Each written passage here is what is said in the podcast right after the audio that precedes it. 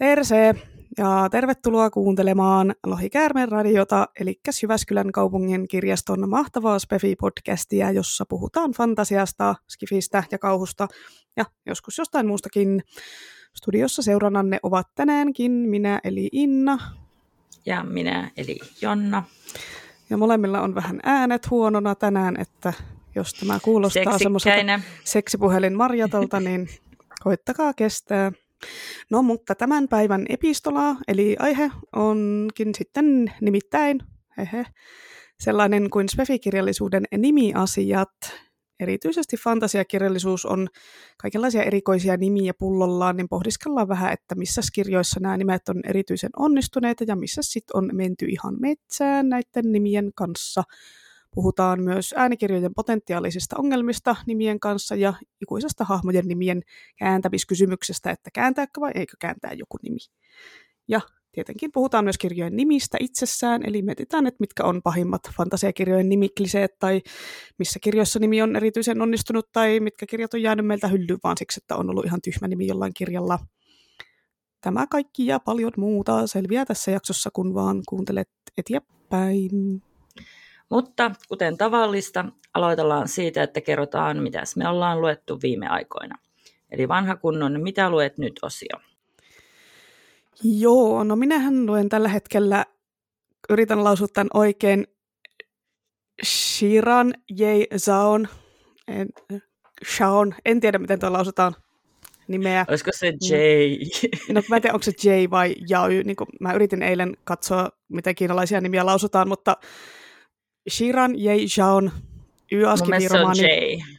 Eli se, se on näin. Niin kuin J. No, mutta sen kuitenkin skifiromaani nimeltä Iron Widow, joka on vähän niin kuin Pacific Rimin juoni sijoitettuna kuvitteelliseen vaihtoehtotulevaisuudelliseen Kiinaan.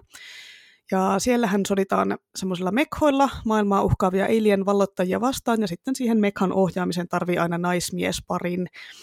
Se nainen tosin ei hyvin usein selviä näistä taistelusta hengissä, koska se mies sotilas ikään kuin imee sen elinvoiman tyhjiin, mutta eipä se paljon näitä sotilaita eikä sitä armeijan johtoa hetkata, kun naisiahan riittää uhrattavaksi vaikka millä mitalla. Ja tämä on itse asiassa niin sanottu uudelleenversiointi, eli retelling ihan semmoisen oikean 600-luvun kiinalaisen keisarittaren Wu Zetianin tarinasta, ja se on tässä kirjassa se päähenkilö, ja se pestautuu semmoiseksi mekha-ohjastajaksi. Tavoitteenaan tappaa kovan luokan mekha-ohjaaja jäbä, joka aiheutti sen siskon kuoleman. No, spoileri, näin tapahtuu, ja sitä Zetianista tulee pelätty Iron Widow, eli naissotilas, joka on tappanut ohjaastajakumppaninsa, ja se sitten passitetaan uuteen mekhaan semmoisen valtakunnan kovimman ja kovatahtoisimman sotilaan pariksi, eli laitetaan niin sanotusti nainen ruotuun. No, mitä siitä sitten seuraa? Kaikenlaista jännää ja mielenkiintoista ja yllättävää. Itse luin sitä taas eilen illalla. Oli ihan se, että Aa, tässä on tämmöisiäkin juttuja, okei. No, mutta mitä juttuja sinne on, sen saatte tietää, kun luette tämän kirjan, jos haluatte lukea. On ollut tosi hyvä, mielenkiintoinen kirja, ja varsinkin toi Kiinan historiakulttuuriaspekti on siinä erittäin mielenkiintoinen ja jänne juttu. Joo, mä en tiedä, vähän kalmia tuo. Miten ne edes imee niitä? No en kysy.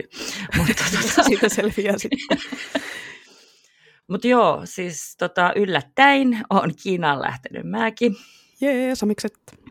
Eli nyt munkin pitää tota, koittaa lausua tämä sitten tässä.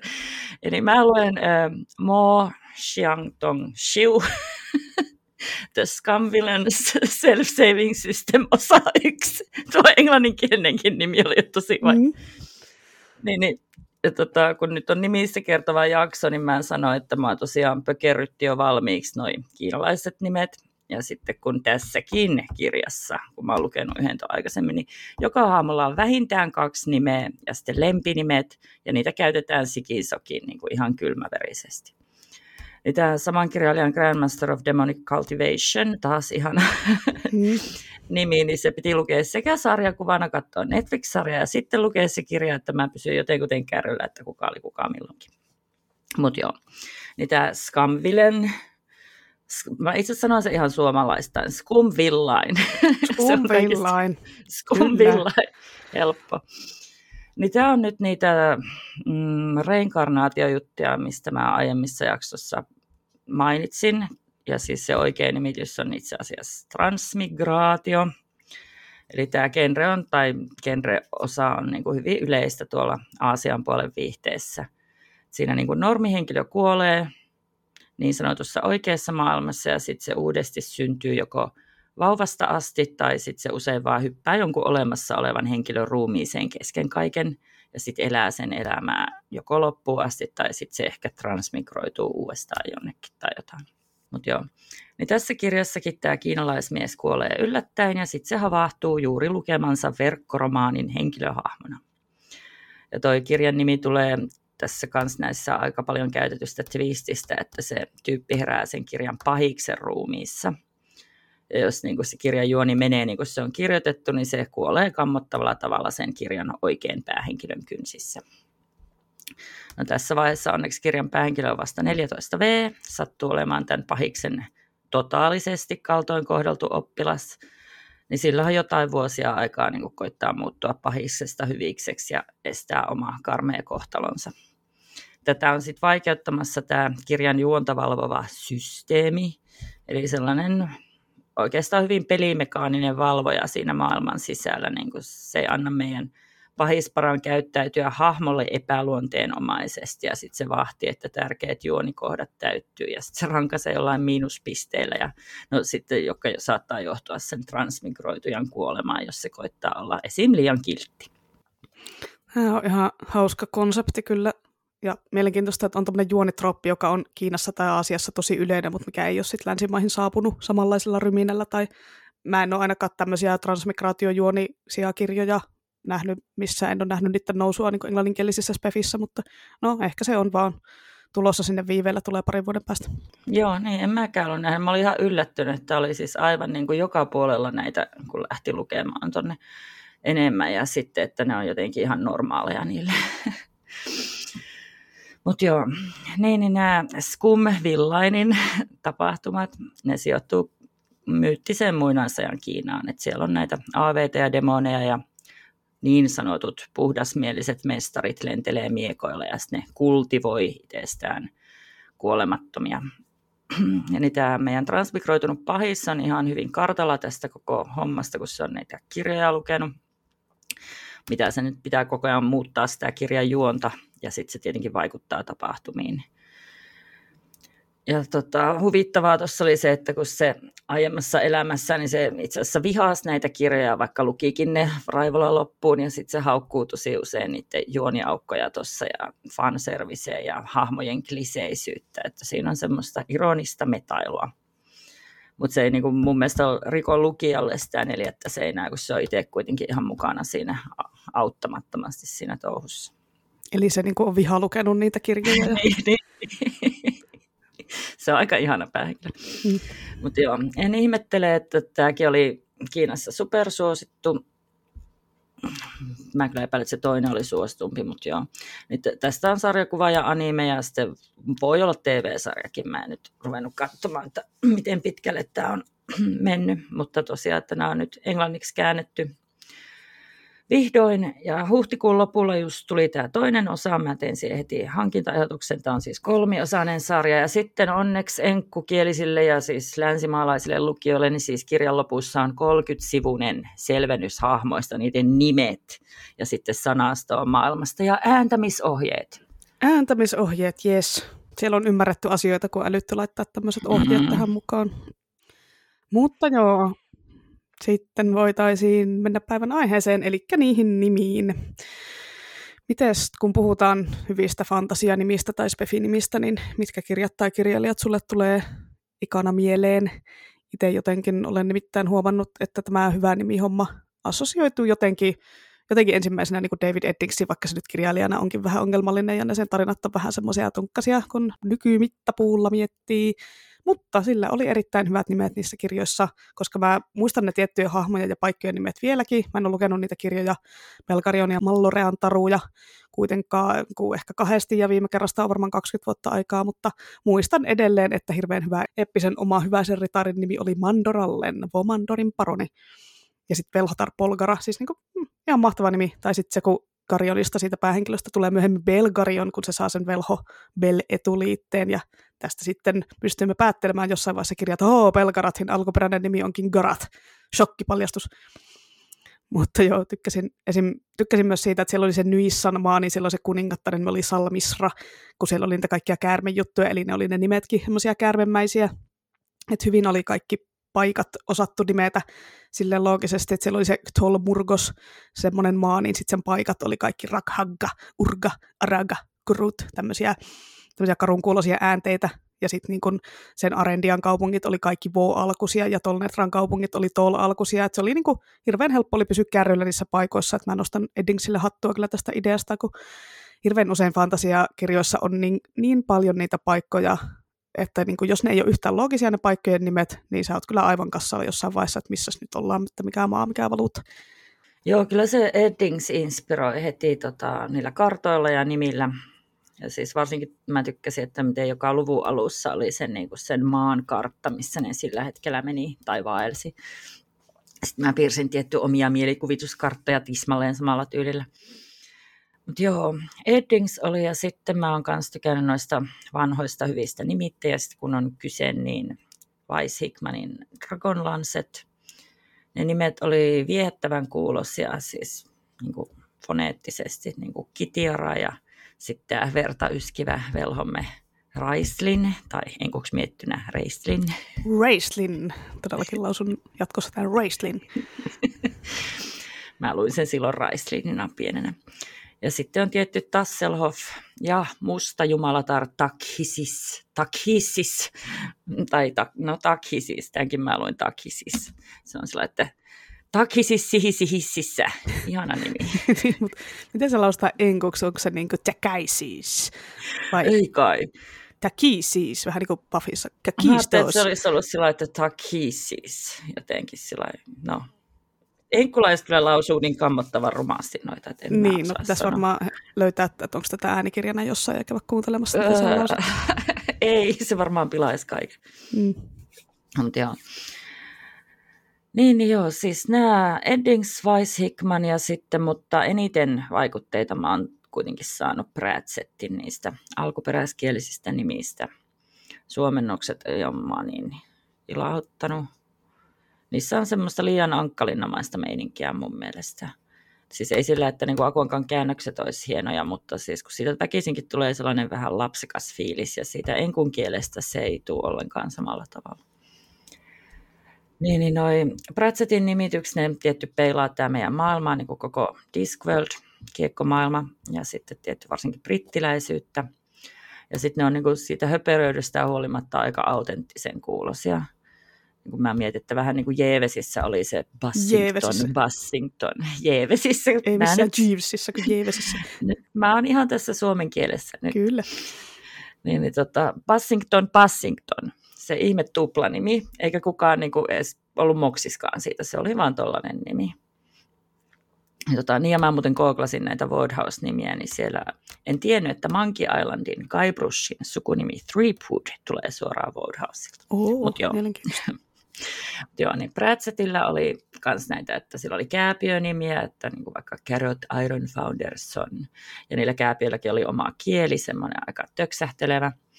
Ja sitten sillä oli noita nimiä, niin kuin Magrat Garlic CKlla, ihana mun mielestä vanhahtava tyyli, ja sitten oli osuvasti nimetty vampyyri suku de Macpyr.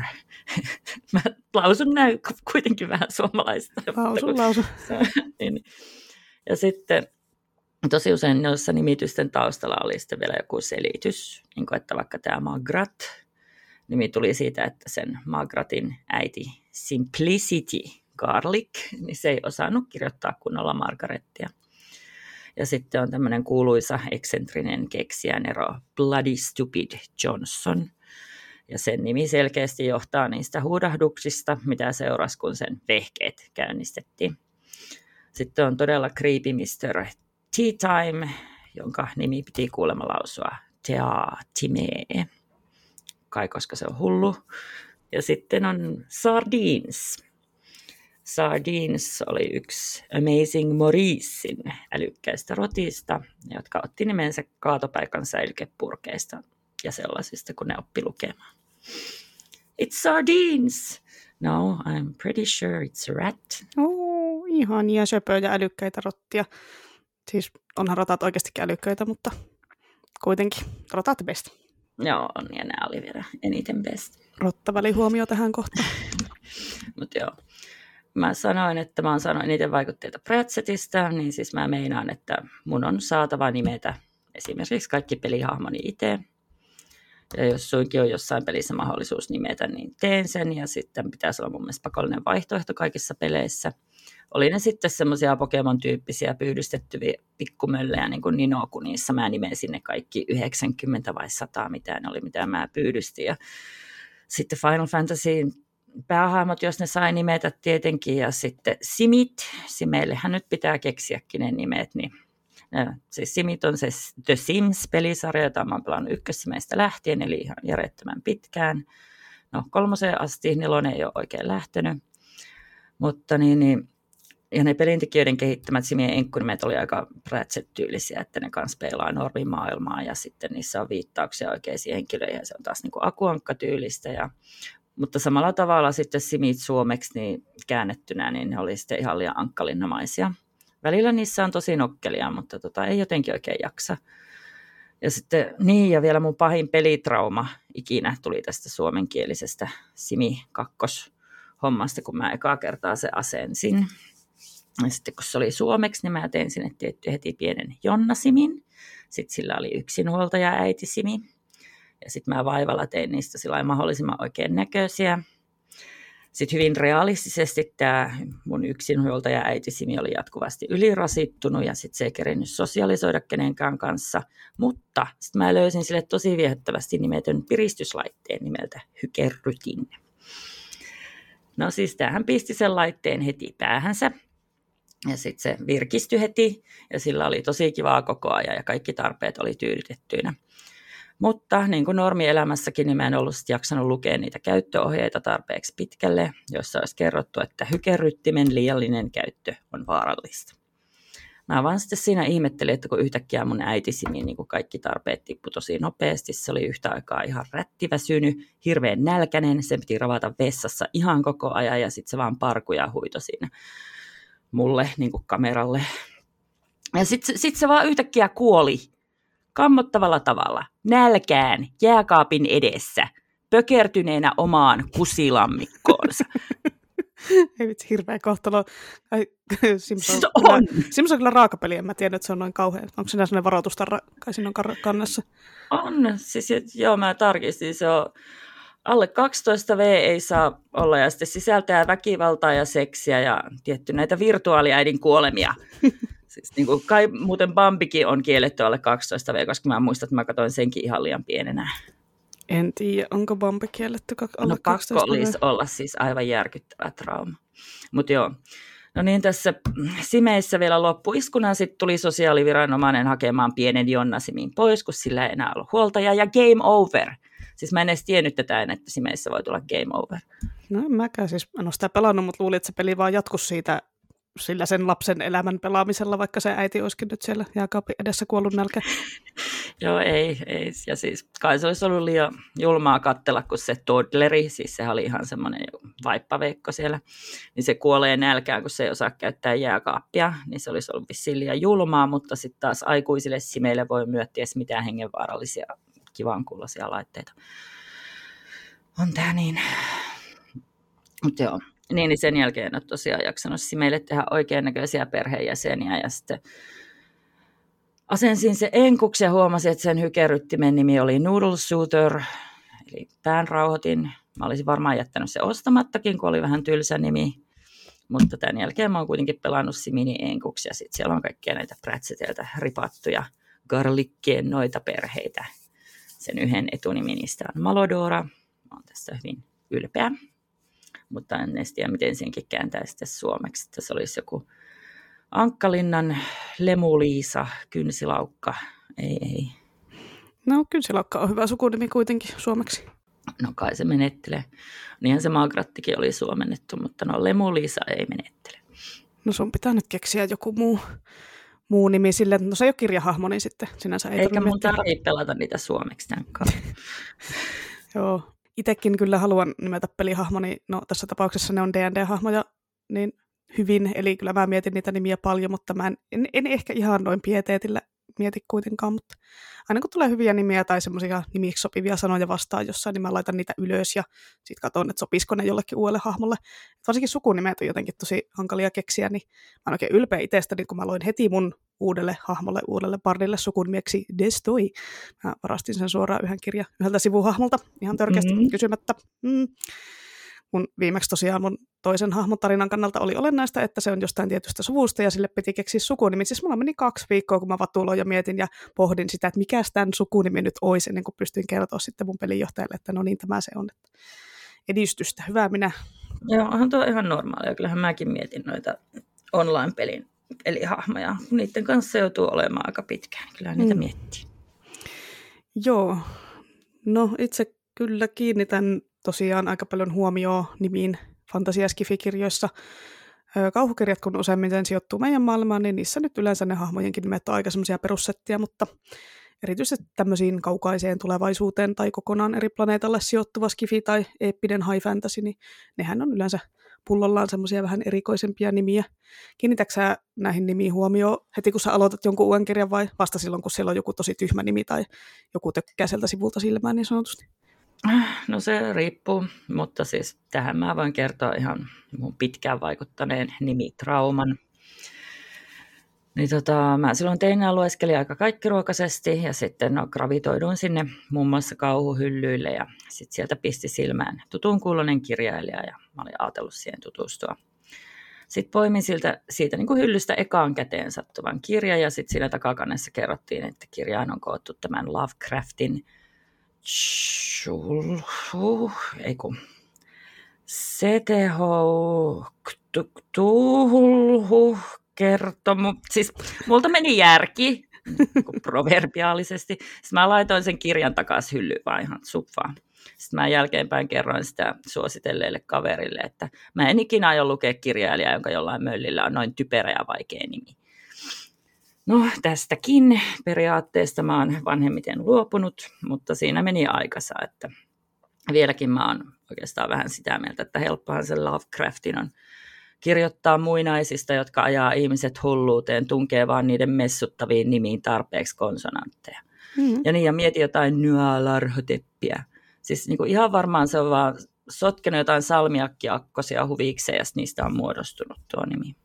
Mä itse muuten sotkin salmiakkiakkosia aina pienenä, että sinällään en paheksu tätä toimintaa. Hmm, niin, no siis mä vaan tein niistä salmiakkia hedelmäakkosista yhdistelmiä, että mä laitoin niitä päällekkäin, litistelin ne yhteen. No onneksi myöhemmin tuli sitten sirkusakkoset, että niissä on ne salmiakit ja hedelmät samassa, niin ei tarvi enää itse tehdä karkkeja itse litistelemällä. Mutta joo, toi on aika varten otettava teoria tämä aakkoskarkki-juttu, että en mä tiedä, onko tätä joku Lovecraft-tutkija tutkinut tai ei, eikö Jenkeissä ole aakkosmuroja ja siis jotain kirjaimen muotoisia pastoja ja tämmöisiä makaroneja? Joo, joo niin aakkosmurot ainakin, joo, joo. Totta. No ehkä se nuori Lovecraft on sieltä pienenä pongannut tulhun aamiaismurosta ja sieltä se ajatus sitten lähti. joo. Mutta joo, niin tota, vastauksena tuohon aikaisempaan kysymykseen, niin kyllä ainakin huonot nimet saa mut heti pois tolaltaan ja sitten mä myös heti ilahun kivoista nimistä. Että kyllä musta tuntuu, että mä kiinnitän aina nimiin huomiota, että paitsi silloin, jos joku tyyppi tulee esittäytymään kädestä pitää, niin silloin mä unohan sen nimen saman teen. Joo, sama. Ellei ole joku tosi erikoinen nimi, mutta about 90 prosenttia ajasta mä unohan ihmisten nimet heti esittäytymisen jälkeen, että pahoittelut tästä vaan kaikille minut tapaaville ihmisille, jotka minua kättelee esittelee, että en minä pahalla, minä vaan, ei vaan jää mieleen. Joo, no itse asiassa mulla on tapana aloittaa aina kaikki uudet fantasiakirjat sillä, että mä avaan sen kannen, ja sitten kun siellä on se kirjan alussa oleva kartta, niin mä sitten käyn sitä läpi ja pikaisesti arvon siinä, että no, mitäs mieltä minä olen näistä paikkojen nimistä. Ja sitten sen perusteella sitten jaan ensimmäisen tuomion, että jos ne nimet siinä kartassa ei miellytä mua, niin sitten mulla vähän laskee lukuinto. No, en mä tietenkään jätä sitä kirjaa pelkästään sen takia lukematta tai aloittamatta, jos siinä on huonoja nimiä, mutta kyllä se on pakko myöntää, että siitä tulee sun tietynlainen fiilis heti alkuun. Et esimerkiksi se viime jaksossa mainitsemani Victoria Aviardin maailmojen murtaja, niin se oli sellainen hyvä huono esimerkki tästä, kun mä katsoin sitä karttaa ja mietin, että ää, nämä kauheita nämä nimet tässä, että nämä on jotenkin tosi epäloogisia ja semmoisia blö. Ja sitten kun kartta oli vielä semmoinen, että siitä ei saanut yhtään mitään selvää, että se oli piirretty jotenkin tosi sekavasti ja kaikki tekstit oli pienellä ja epäselvästi. Ja aina kun siellä tarinassa mainittiin joku kaupunki tai joku, ja mä yritin mennä sinne karttaan katsoa, että missä se on. Ja en mä löyä, täällä on niin paljon, siis niin kuin Ark. Se oli selkeä ennusmerkki, kun ei se kirjakaan sitten loppujen lopuksi ollut kovin kummonen. Voi. Mutta joo, ja sitten jos koko kirjassa, fantasiakirjassa ei ole karttaa, niin tulee ihan, siis, ihan semmoinen tuuliajolla fiilis. Että... Mm, joo, kyllä, pitäisi aina olla karttaa.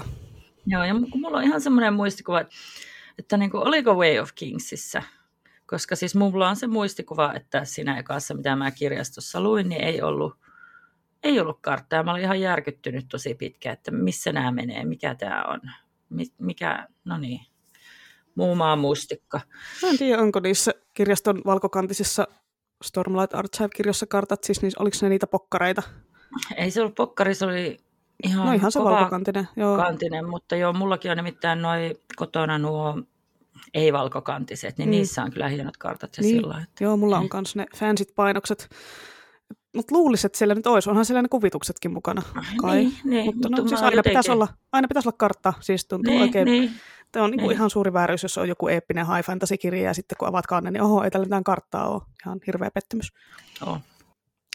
Mutta tästä Way of Kingsista me saatiin tämmöinen hyvä aasinsilta seuraavan aiheeseen, ja sehän on semmoinen kuin nimet äänikirjojen kannalta mietittynä. Koska siis itse en ole lukenut tätä Brandon Sandersonin mahtisarjaa, eli Stormlight Archivea, vaan minä olen kuunnellut ne äänikirjana ne on semmoisia tiliskiven paksusia, eli siihen meni joku 150 tuntia ja aika monta kuukautta. Tosin mä kuuntelen semmoisella 1,35-kertaisella nopeudella, en sen takia, että saisin sen jotenkin tehokkaammaksi, vaan sen takia, että koska se normaali äänikirjan lukutahti kuulostaa ihan liian hitaalta. Siis se kuulostaa joo, Mä en jaksa kuunnella sitä. Se on niin kuin, ihan, ihan, ihan jotenkin ei, niin kuin, tai liisteriä siellä olisi niin kuin, jolla sillä suussa. Mutta tota, joo, mä oon huomannut, että semmoisen eeppisen fantasian kuunteleminen äänikirjana on vähän riskaapelia, kun ne tarinat on monesti niin semmoisia monisyisyjä, on paljon hahmoja, paikkoja, jne, niin se kärryltä putoamisen mahdollisuus on aika suuri. Kun ei siinä, kun sä kuuntelet, niin sä et pysty ihan satarossaisesti olemaan siinä messissä aina, kun sä oot jossain bussissa ja jossain, niin saattaa mennä joku juttu ohi ja sit sä oot kohta ihan kassalla, kun siinä fyysisessä kirjassa sä voit vain selata pari sivua taaksepäin, että hetkinen, mitä tässä tapahtuu, mutta äänikirjassa se on paljon hankalampaa. Mutta se oli sitten melkoinen elämys, kun tosiaan mä kuuntelin ne kirjat ensin ja sitten ostin ne kirjat fyysisenä itselleni ja rupesin selaamaan niin silleen, että ai jaa, okei, että Kaladin kirjoitetaankin Kaladin koolla eikä seellä. Mä luulin koko ajan, että se on seellä. Sitten se äänikirjan lukija lausuu Dalinar jotenkin silleen, että Dalinar, niin mä luulin, että se on Dalinar, kun se onkin aalla. Sitten siellä oli se Elhokar, eli Alukar. Eikö Dalinar ole iillä? Sä luulit, että se on aalla. Niin, siis luulin, oli... että se on aalla, mutta se on, luulin, että se on Dalinar en mä tiedä miten mä sanoin, no anyway, siellä oli se joku hahmo nimeltä Elhokar, eli Alkar, silleen niin kuin, että kuka tämä häiskä on, sitten siellä oli se Thaddeus, Aa, se onkin, sad, se onkin Sadius. Niin kuin, että, no, niin kuin aina kun ne lausutaan, niin on vaan silleen, että ää vitsi, niin monta nimeä, mistä mä olen ihan kujalla. Mä oon kuullut ne vaan lausuttuna ja sitten vielä englanniksi vielä, niin oh, hirveän raskasta koittaa kääntää ne nimet aivoissa oikein päin, että hei, kuka, kuka tämä nyt oli, kun mä lupasin lukemaan sitä neljättä kirjaa fyysisenä teoksena sitten. Mutta en ole vieläkään lukenut sitä loppuun. Älä katso minua noin, olen huono ihminen, tiedän. Miten sä näet mun katseet täältä Kyllä mä näen sen tästä, vaikka ei olisi mitään videoa, niin mä tiedän, siis miten sä katsot. Joo, siis onhan tuo ihan järkyttävä. Jestas. No mutta kun aina tulee joku kirjaston kirja väliin tai joku, ja joku sitten on tehnyt siihen varauksen siihen kirjaan, ja sitten pitää lukea se ensin, ja ei, kyllä sä tiedät. No siis kyllä mä tiedän, mutta mä en kerkeä lukea enää mitään, kun nuo pelitkin tulee väliin, mutta mä uskoin susta parempaa. Ne on pilannut meidän liiton. Joo, joo. me avaanto. Joo. Mä muuten just aloitin liika myöhään lukemaan sitä Sandersonin uusinta pientä välietappikirjaa Dawn Shardia, vaikka siitä oli varauksia. Ja sitten se oli heti niin älyttömän kivasti kirjoitettu, että en mä voinut jättää sitä keskeä. Sitten mä palautin sen sen takia myöhässä ja tiedän, on hirviö. Tuun sun kanssa sinne avantoon. Joo, mennään vaan tuon, otetaan siellä, että Tommi Korpela tulee kysymään, että mitä pizzaa me halutaan tilata. Siellä pitää tulla ananasta. Mm, vain, vain studiojulmaampi jutut. joo, mutta tota joo, jospa mentäisiin vaikka takaisin asiaan tältä avannosta. Mä oon siis miettinyt, että miten paljon kirjailijat miettii niiden kirjojen hahmojen nimiä just tuolta äänikirjakantilta, varsinkin englanninkielisessä maailmassa, kun suunnilleen nyt kaikista kirjoista tehdään ne äänikirjaversiot, että ehkä kasarilla ei ole tarvinnut niin paljon sitä miettiä, kun ei ole kaikista tehty. Kun siis tosiaan englanniksi kun voi käydä silleen, että vaikka jotkut kaksi nimeä kirjoitettaisiin tosi eri lailla, niin ne saatetaan lausua tosi samalla tavalla.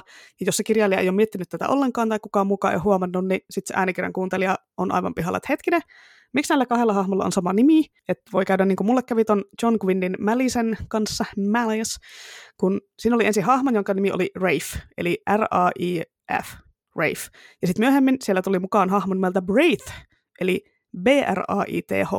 Niin siis niinku, vitsi, että mä en tajunnut, mä en niinku huomannut sitä, että ne on kaksi eri henkilöä. Mä olin silleen, että öö, siis eikö tämä tyyppi ollut joku innoittava jätkä, joka kiusaa tätä valittua päähenkilöä, niin miten se nyt onkin täällä eri paikassa, ja sitten se käyttäytyy ihan eri lailla, ja sitten mä olin kymmenen tuntia myöhemmin sille, ai aina on eri hahmot, no niin joo, morjas, Jeesus, kiitos, heitän tämän äänikirjan seinään, kuvainnollisesti meni hirmo.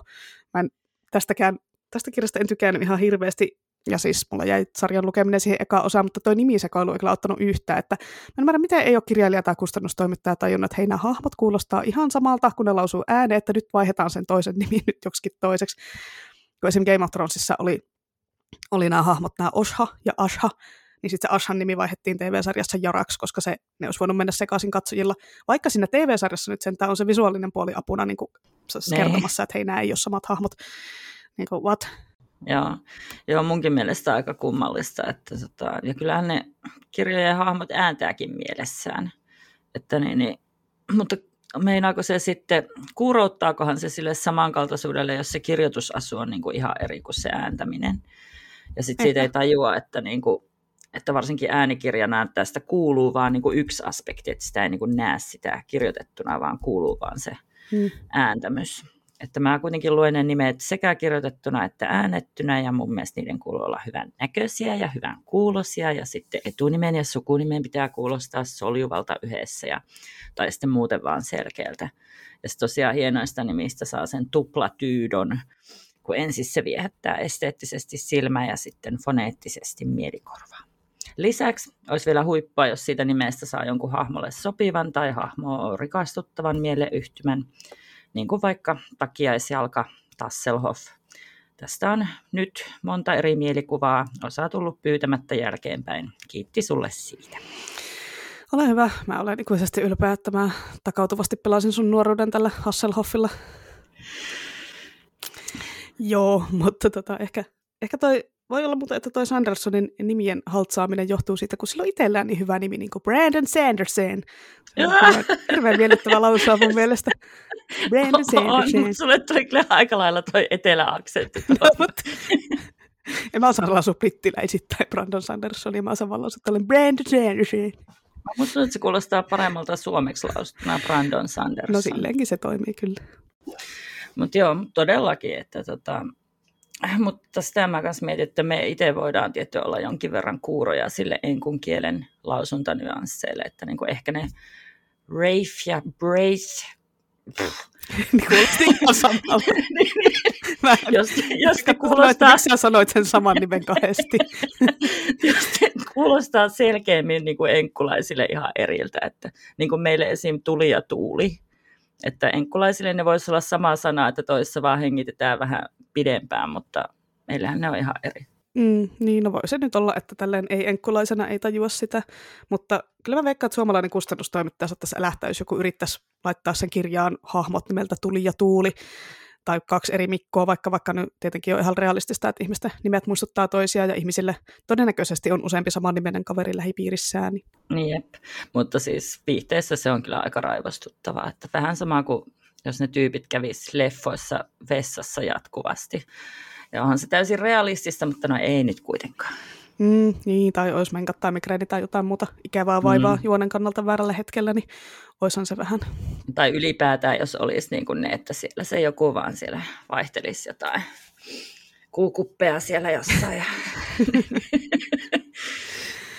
Joo, hei, palataksemme vielä tuohon Sandersoniin, niin sillä on kyllä kaikissa kirjoissaan nimiasiat myös hallussa. Nyt kestä, jos sä aiot sanoa sen Sanderson. Mä aion sanoa sen joka kerta Sanderson. Et esimerkiksi tässä Stormlight Archivessa, no niin, joo, ei. Hupsista. Stormlight Archivessa. Miten tämän, no, niin. Tämä saa lausuttaa? mä en mennä jo tässä korjata. Joo, no niin, eli tässä Stormlight Archivissa on hahmot semmoisia, että kun ne on kaikki samasta maasta ja samalta kielialueelta kotoisin, niin tietyt hahmot, niin niiden nimet muistuttaa toisiaan, mutta ne on silti semmoisia, että ne ei mene kuulijalla tai lukijalla sekaisin keskenään. Edes mulla ei mennyt ne siinä äänikirjassa. Että siellä on niin Dalanar, Kaladin, Shalan, Jasna, Navani, Renari, Eidolin. Ne on kaikki tommosia niin samankuuloisia. Mutta sitten siellä on Z, San, San, Valano, ja sitten se on silleen, että tämä on mutta ihan eri kuulonen nimi, ja kato, kun se onkin ihan eri paikasta kotosi. Ja siinä nimessä just sanotaan toi Sansan, eli niin kun se mainitaan sen isoisä, eli nämä Shinovarin nimet muodostuu tämmöisellä omanlaisella logiikalla, ja sitten sen Rokin oikeata nimeä en edes yritä lausua, mutta kun se kuului siihen Unkalaki-kansaan, niin sitten niiden nimet kuulosti mun korvaan semmoisilta vähän niin kuin Samoa Hawaii vaikuttaisilta, että siellä on selkeästi Sandersonilla mietitty nämä asiat, eikä se vetele niitä jostain Fantasy Name-generaattorista niitä niiden nimiä. Anteeksi, Sandersonille. joo, Mut joo, joo, siis tässä Mist, Mistbornissa oli myös tosi hyvät nimet kyllä, minun mielestä ainakin. Joo, joo, ja se tosiaan miettii tarkkaan ne nimet ja sen kulttuurin ja historian samalla tavalla, kun se miettii tarkkaan sen koko magiasysteemi, että se on tosi tyydyttävä. Kyllä. Sitten mä just luin tuon uusimman, niin siellä on esimerkiksi tämä Lopen. Se on semmoinen mukavan erikoinen sivuhahmo ja sitten se vaan kutsuu itseään The Lopeniksi. Sillä varmaan korostaakseen ehkä omaa minuuttaan ja sitten sen mielestä myös muiden ihmisten pitäisi käyttää itsestään määräistä artikkelia, koska me ollaan kaikki niin erityisiä. Että mun mielestä tämmöisiä pikku yksityiskohtiakin, mutta on, ja on, onneksi tämä artikkelijuttu on jätetty kokonaan suomen kielestä pois, mutta tota, tietysti saisi sillä erityisarvoa. Mä voisin olla tästä lähtien se Jonna. Mä oon luullut, että sä oot se Jonna, vai onkohan Jonna Tervomaa nyt tästä eri mieltä? Onko hän se Jonna? Ai niin, se Tervomaa. no en mä tiedä, mä oon välillä ollut kyllä se nainen, mutta en mä ole varma kuinka monesti mä oon ollut se Jonna. Ja nyt Stephen King lähtee kohta tästä sen huutelusta täällä. No ei, ei kai nyt se voi olla patentoitu. En mä tiedä, saattaa olla lakimiehet ovella kohta. Mä tota, tsekkasin muuten tätä jaksoa varten tuon Mistbornin kakkososan suomennoksen, eli ylenemisen kaivon, jonka nimen suomennos oli vähän silleen, että no en mä tiedä, mutta en mä tiedä, miten tuon Well of Ascensionin sitten muutenkaan kääntäisi. Joo, samaa mäkin oli vähän sellainen, että eh, mutta sitten mä olin sellainen, että no joo. Joo, vähän, vähän tankerokäännös, mutta mm. ei voi mitään. Mutta siis huomasin, että siinä on lopussa sekä edellisen kirjan juonitiivistelmä, että sitten siellä on vielä lista hahmoja ja paikkojen nimiä, josta on sitten helppo tarkistaa, että hei, kuka olikaan kuka. Että mä ymmärrän, miksei tätä harrasteta kirjasarjojen kanssa useamminkin, kun monesti menee niin kuin ykkös- ja kakkososan välillä, menee vähintään vuosi yleensä kaksi, niin eihän sitä nyt Herra Jumala muista, mitä sinne ekassa kirjassa tapahtui. Ei todellakaan muista kaikkia hahmoja, ketä ne oli.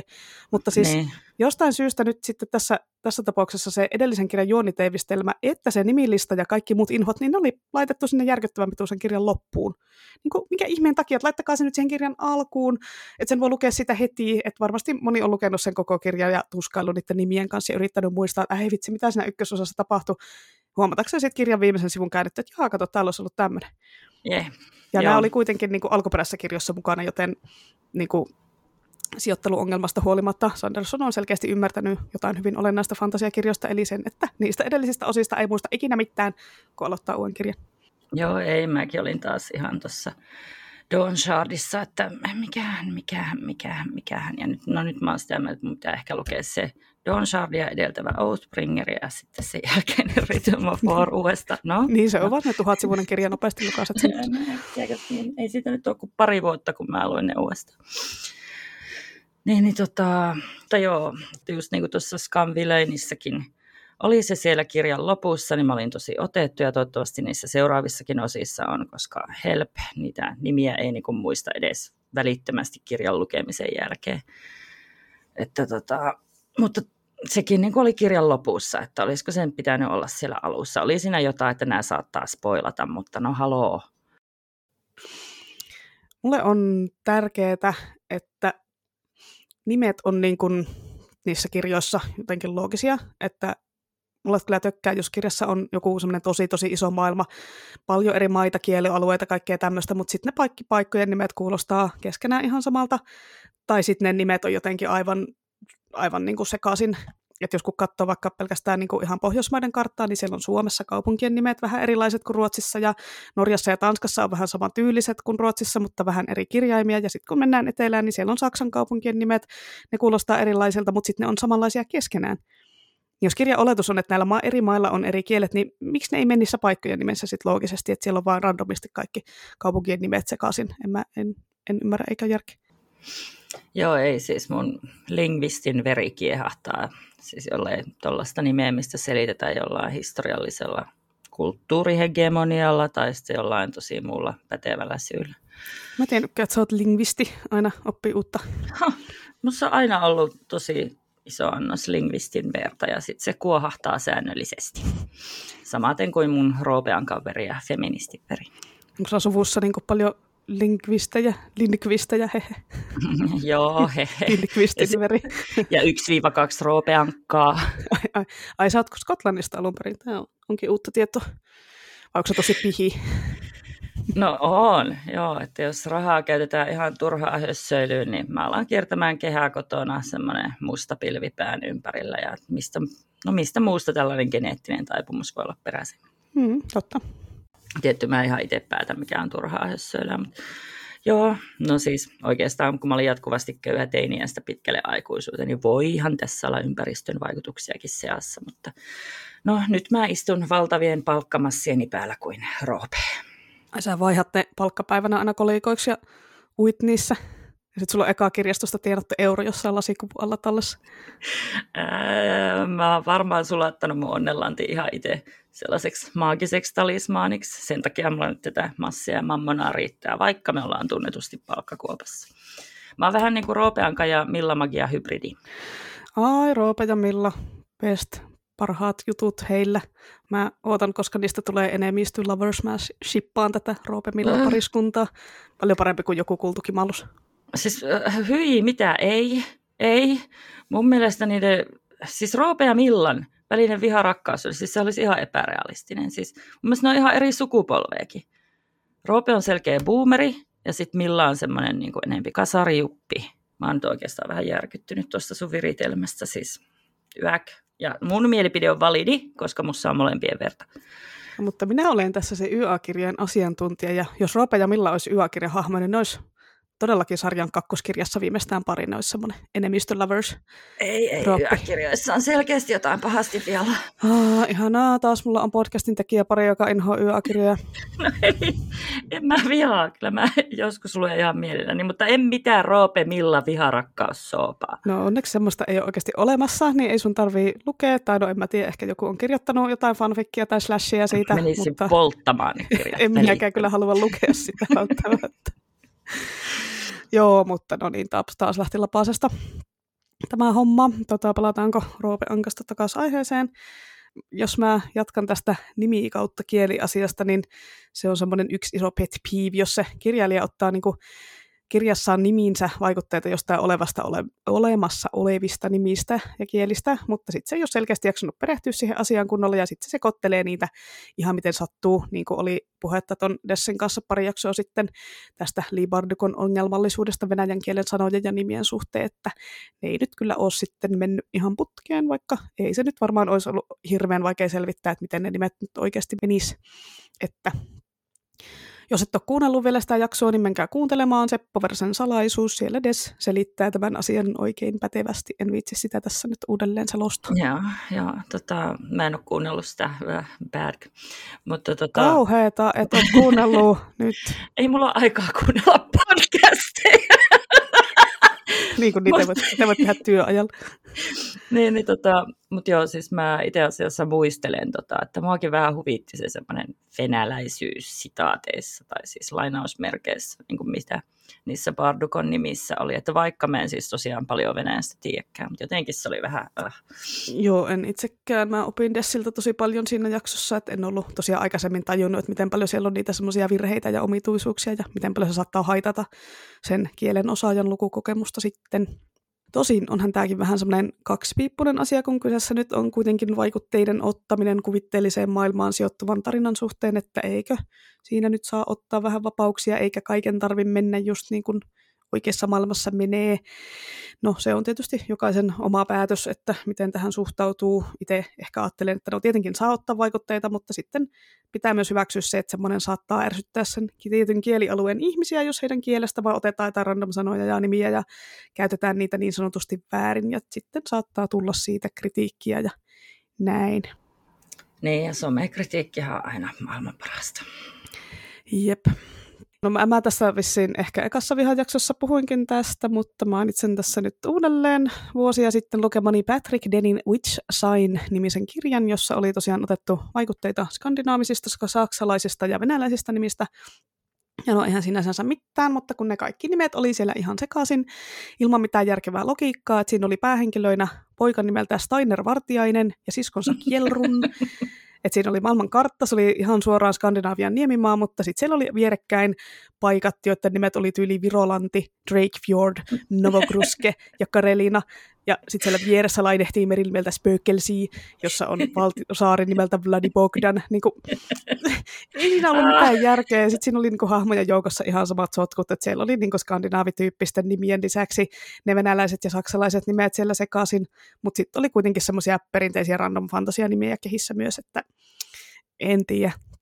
Ja tälleen niin kun, täytyy kyllä myöntää, että se sukunimi Vartiainen siellä lukiessa tuntui tosi häiritsevältä, vaikka sitä nyt silleen koko ajan toisteltukaan. Että saati, jos siellä olisi ollut vielä sitten joku Möttönen ja Väyrynen mukana. Että ymmärrän kyllä sen, jos se itselle tutun kielen sanojen ja nimien väärinkäyttäminen kaunokirjallisessa tekstissä aiheuttaa sen, että vähän immersio kärsii. Mä en tiedä, onko onko esimerkiksi ruotsalaiset tai norjalaiset lukijat sit enemmän siedättynyt tähän, koska tämmöisiä ruotsi-norja-vaikutteita on varmasti paljon enemmän päätynyt fantasiakirjoihin nimien muodossa, että siellä ne kaikki Thorit ja Björnit seikkailee jossain englanninkielisten fantsukirjojen sivuilla iät ja ajat. Niin, niin luulisi, että ne on enempi siedättynyt siihen koska siis just tuo, että se vartijainen on niin kuin sillä, että what? Että luet enkunkielistä tekstiä ja siellä yhtäkkiä joku suomalainen nimitys tai joku, niin kyllähän se pistää heti ihmeellisenä siellä. Niin, tai se pitää edes muuttaa, niin kuin toi James Herbert teki, ei kun Frank Herbert, mikä, mikä se on se Dyynin kirjoittaja? Frank. Mikä se nimi on? Frank. No, kuka on James Herbert?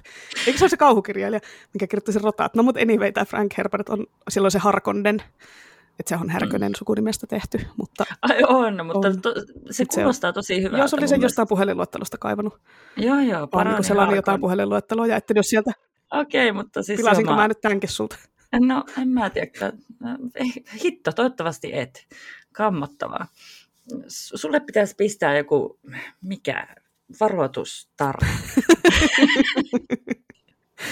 no keksipä semmonen. No. Voit, lait- voi, voi laittaa se mun työliinin kiinni semmoisen pinssin, missä on se. varoitustaran suoraan sun suu eteen. Tunnetaan myös nimellä Jeesus-teippi. joo. joo. Mut joo. Tuossa niin, mun oli tarkoitus sanoa jotain. Niin, mun oli tarkoitus kehu mun omaa omistautumista nimeämiseen, että kun simeille taas.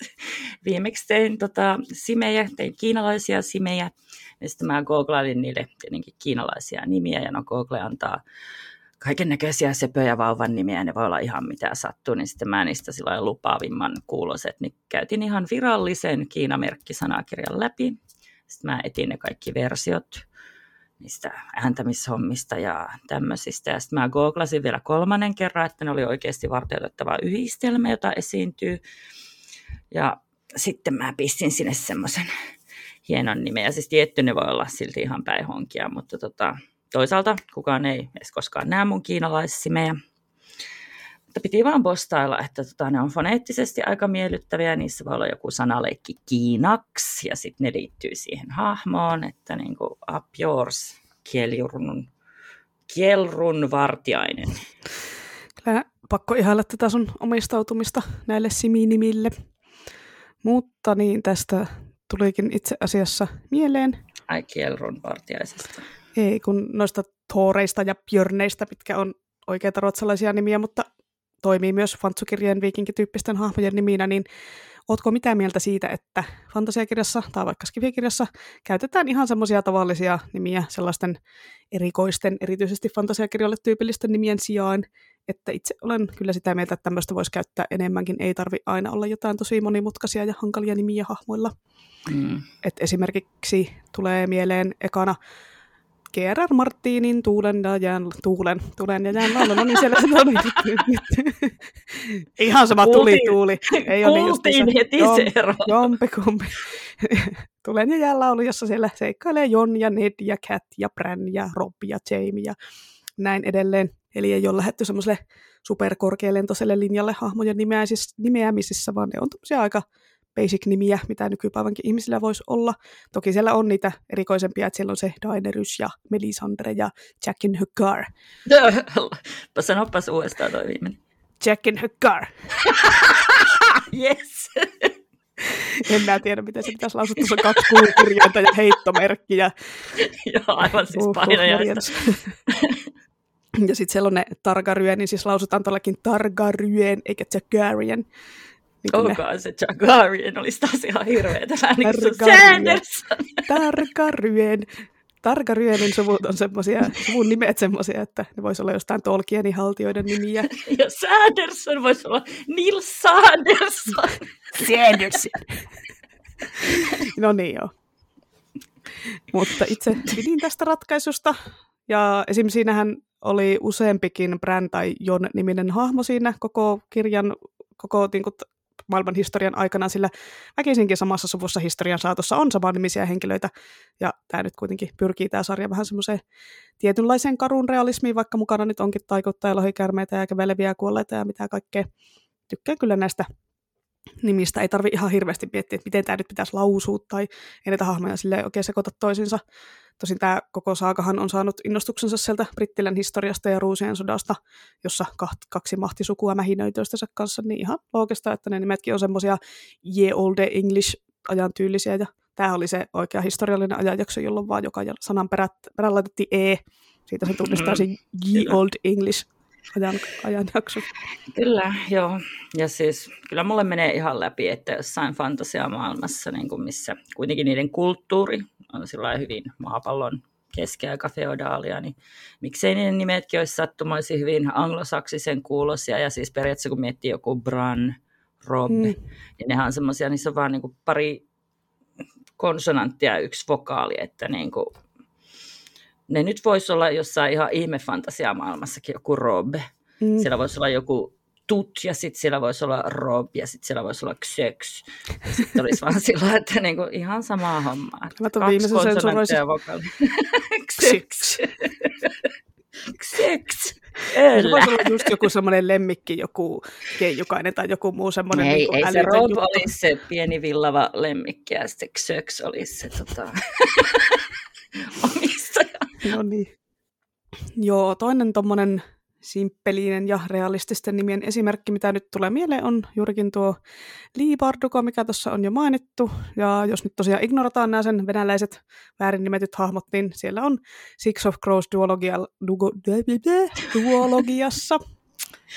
Sitten siellä on niin Nina, siellä on Ines, siellä on Matias, siellä on Jesper ja sitten siellä on myös ihastuttava Pekka, jonka nimi jaksaa huvittaa mua edelleen, kun se on sellainen kaikista pahin pahis ja sen käsin verivihollinen ja kaikkien roistojen ja selkeän puukottajien kuningas ja muutenkin tosi evil jätkä, niin sitten se nimi on Pekka. Mm-hmm.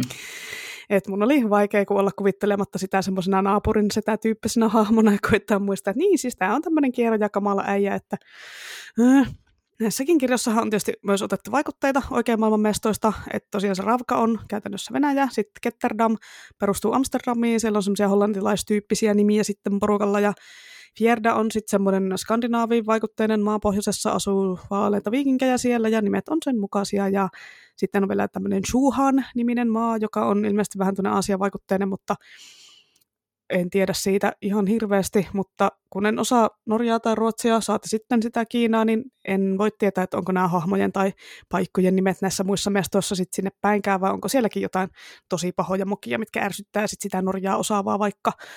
Että miksi tämä nimi on taivutettu tälleen väärin, tai eihän tämä sana tarkoita yhtään mitään, ja, tai muuta tuommoista outoa. Mutta ollaanko me nyt siis sitä mieltä, että vaikutteita saa ottaa, kunhan sen tekee edes suurin piirtein oikein, että ei laita sinne fantasiakirjaan seikkailemaan Ismo-nimistä naista, jonka veli on Pelle ja sisko on joku Kynter. Äh, joo, paitsi että miksei Ismo-naisen veljen nimi voisi olla Pelle. No, toinen on suomalainen ja toinen on ruotsalainen nimi. No, ellei se Pelle ole vaan kuvaava lempinimi. No, no sekin voi olla, tai sitten vanhemmat on voinut muuttaa Ruotsiin siinä Ismon syntymän jälkeen, mutta en mä, muuten siinä on vähän tätä, miten sattuu kielilogiikkaa. Äh, no joo, ja siis Günther-nimistä veljeä ja sisko en noille enää hyväksy. Että. Joo, mutta joo, vaikutteita saa ottaa, mutta niihin olisi ihan hyvä perehtyä. Tai kohta on se some täynnä vihaisia ismoja, jotka ei pysty lukemaan sitä sun kirjaa ja suosittelee sen pois jättämistä kaikille ei-ismoillekin. Lisäksi se tota, perehtyminen niihin on mielestäni aika kivaa ja avartavaa niin kuin ihan pelkästään Googlenkin kautta. Ei tarvitse lähteä mitään väitöskirjaa lukeen aiheesta. Ja tuli taas näistä mun Simien Kiina-nimistä mieleen, että ei ole tosiaan mitään hajua, että onko mä sotkenut niissä kaiken maailman kanttoriäänteitä ja mandariinia, että jos mä ne kirjaan pistäisin, niin kyllä mä varmaan kysyisin joltakulta kiinalaiselta, että mitä se on mieltä. Ja luulisin, että niin kunnon kirjailijalla on ne tukihenkilöt, miltä ne voi kysyä kaikenlaista. Ja nehän voi mahdollisesti jopa palkata jonkun ottamaan selvää. En mä tiedä itse asiassa palkkaako kirjailijat, mutta luulis ehkä. Ja sitten se, ainakin se kiitoslistahan on välillä kirjojen lopussa ihan järjettömän pitkä. Että, ja voihan kirjailija kysellä faneiltaankin kaikkea. Mm, kyllä se vähän kuuluu asia, että kun aletaan tekemään jotain semmoista ihan julkaistavaa matskua, oli se sitten oma kustanne tai perinteisen kustantajan kautta, että pitäisi katsoa tuommoiset asiat kohilleen, että ottaa joko itse selvää tai sitten kustannustoimittaja ottaa selvää. Ja kun nykyaikana nyt on tosi helppo netin kautta asioita selvittää ja löytää ihminen, joka tietää tästä asiasta, että onko tämä oikein, niin ei se nyt ainakaan jää siitä kiinni, ettei, että nyt henkilökohtaisessa lähipiirissä en tunne ketään, joka tietäisi tästä kulttuurista tai kielestä tai asiasta asioita. Ja jos nyt siitä jää kiinni, niin sitten on kyllä vaan laiskuus iskenyt. Hmm. Itse kyllä tykkään noista simppeleistä hahmojen nimistä, jos ne on siis tosiaan semmoisia, mitkä ei tarkoita mitään, mutta kyllä mä tykkään semmoisista nimistä, mitkä tarkoittaa jotain. Et esimerkiksi ElfQuest-sariksissa oli niiden haltijoiden nimet semmoisia kivan kuvailemia tämmöisiä niin kuin Skywise ja Redlands ja Moonshade ja Strongbow. Tosin no tuosta jälkimmäisestä tulee nyt vaan se, vaan se siideri Tosin en ole, en ole, niin kuin, no, suomennokset oli vähän silleen, mm, että niin kuin Skywise oli taivastieto, mikä ei ole erityisen semmoinen kieleltä soljuva nimi, mutta sitten taas Cutter, tykkään siitä suomennosta, kun se on siis terä, leikkaa ja olisi aika kauhean nimi. Joo. Joo, Skywise ja Moonshade oli siis niin mun noita lapsuuden romanttisia nimiä. No niinpä, mä annoin mun gerbiileillekin teininä nimeksi Moonshade, Nightfall ja Winnowill. Ah, hitto. Siis, ah, Winnowville. Tuosta se tuli. Siis oikeasti mä luulin keksineni Winnowville ihan itse. Voi hitto. Nope. Ärsyttävää. No niin. No joo, mutta siis taivastieto oli suomeksi aika kamala. Ja muutenkin silloin ihan penskana, kun niitä luki, niin ne elfkessit oli ihan sikinsokin kirjastossa, että muutama suomeksi, sitten oli enkuksi ja ruotsiksi. Niin sitten mun piti niinku lukea kaikilla kielillä välillä, ja se ruotsi oli kyllä ihan kauhean. No sentään pystyit lukemaan ruotsiksi, mulla olisi riittänyt kielitaito kyllä mitenkään. No siis en pystynyt. Mä niin kattelin niitä kauniita kuvia ja sitten mä kiristelin hampaita jonkun sanakirjan kanssa. No en mä olisi itse jaksanut edes millään sanakirjalla yrittää. Että onnittelut, sinä olit sinnikäs teini. Lapsi. No lapsi. Mutta joo, no sitten tietenkin ei voi jättää mainitsematta Robin Hobbia. Sen kuvailevat nimet on myös tosi miellyttäviä, vaikka ilmeisesti nekin on vähän jakaneet mielipiteitä, että miksi siellä nyt pitää olla nimet niin kuin totuus ja intohimo ja mielenmaltti ja muuta vastaavia tämmöisiä niin luonteen, luonteen piirteitä kuvaavia sanoja, mutta mun mielestä toi on jotenkin hieno idea, että ne, varsinkin siellähän ne oli niin kuin aatelisten ja tämmöisten nimiä, että ne kuninkaalliset ja aatelliset ja muu hienompi väki on siellä nimennyt lapsensa sen mukaan, että millaisia ominaisuuksia sille toivotaan. Tosin vähän outo ajatella myös, että siellä on joku herttuatar ollut sille, hei, mulla on tämmöinen söpö pieni vauva, mäpä sanon sille nimeksi Intohimo, mutta no, ja no, mielenmaltin nimi nyt ainakin meni ihan mönkään, koska mm. se oli mm. semmoinen huithapeli, ei ollenkaan malttanut mieltään. Mutta se oli hyvä suomennos. Ei ole vaan niin kuin, sen alkuperäinen nimi on patience, niin jos se olisi kärsivällisyys, niin se olisi niin kuin, ah, ei, Jos se olisi ollut se pelkkä maltti. ei se nyt voi olla pelkkä maltti. Mieltsukka. Mutta joo, mutta oli ne, siis mä tykkäsin myös niistä tavallisen kansankin nimistä. vaikka siellä taas jotakin vähän miettiä, että miten nämä nyt lausutaan taas, että siellä on niin burrich, onko se niin burrich vai burrich, onko shade niin shade vai shade, en, en mä niin kuin, kukaan ei tiedä, mutta koko sen Realm of the Eldernings-sarjan läpi ne nimet vaan toimii, sekä paikkojen että nimien että muidenkin olentojen kanssa, että hyvää hobja. Kyllä nostan tässä vaiheessa myös suomentaja Sauli Santikolle hattua, että hyvin on käännetty. Tosin tässä viimeisessä, viimeksi suomennetussa Narja Näkijä trilogiassa on sitten Ilkka Rekialo, Ri, Ilkka Rekiaro ollut kääntämässä, mutta mä en ole lukenut niitä suomeksi, niin mä en oikein pysty vertailemaan nyt tätä, tätä jaksoa varten. Mä selaasin yhtä kirjaa niistä vähän, ja kyllä mä tykkäsin siitä, että siellä on Riddle-niminen hahmo, niin se on suomeksi kompa, eikä mikään arvoitus, mutta sitten taas B, niin se on pörri suomeksi kun siitä tulee mieleen vaan se semmoinen lastenkirjan hahmo, eikä en mä tiedä, en mä tiedä siitä pörristä, en mä tiedä, mehiläinen ei sekään olisi hyvä, no ei se nyt ole luonteva, mutta olisiko joku mehi tai joku, joku muu kuin pörri? Niin kuin, äh, joo, no. ei. Joo, mä, mä mun mielestä tykkäsin noista englanniksi vaan, että mä aloitin, aloitin silloin lukemaan enkuksia. Mä en heti tajunnut, että se verity tarkoittaa jotain, mutta sitten kun mä hokasin, niin mä olin sillä, että jaa, ovelaa vaikka no, eihän se nyt itse asiassa ovelaa ollut, mä en vaan ollut ihan natiivi enkussa. Näin, mitä teit siellä. Näetkö sä? En. No kun kuningas ovela on siinä, se on se Shreud. Ai jaa, kato, voi hitto. niin, niin. Kun mä, taas, kun mä luin ensin ne suomeksi ja sitten vaihoin enkuksi, niin sitten mä en niin ymmärtänyt, että kuka tämä Shreud on, että onko tämä joku päästä. Ei, se olikin vaan kuningas ovela. Hmm, joo. Ja mä mietin, että tuon intohimon, niin luulisin, että se ymmärtää paremmin enkuksi, jos se on niin passion. Siinä on mun mielestä eri vivahe kuin tuossa Suomen intohimossa, että se voi enemmän vaan mennä sellaista pano, panostusta ja paloa johonkin ilman niitä himo-nyansseja. Ja oonhan mäkin antanut Simeille nimeksi Passionella, täysin normaalia. Ai siitä, kun se tulee se Passionella, mä luulin, että se tulee Passion hedelmästä. Vai, eikö hei, eikö Passio ole semmoinen uskonnollinen juttu? Eh, joo, joo, joo. Joku Matteus väliviiva Passio on siinäkin taas nimi keksitty. En tiedä kuka se. Olisi kyllä kova nimi, tommonen, että olisi nimi Matteus Passio. Väliviivalla. väliviivalla tai etunimi Matteus nimi Passio. niin. joo.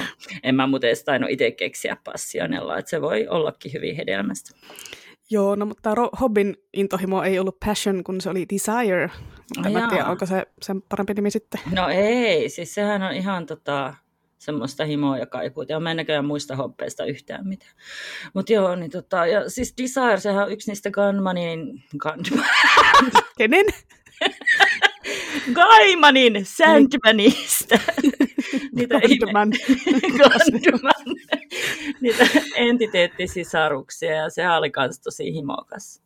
Kaimanilla oli tosi hieno kanssa, miten se sai nämä kaikki kuvaavat sanat, dreamit ja deathit ja deliriumit, niin sitten vielä alkamaan D-kirjaimella. Että tulikohan siitä sille joku pakko mieleen.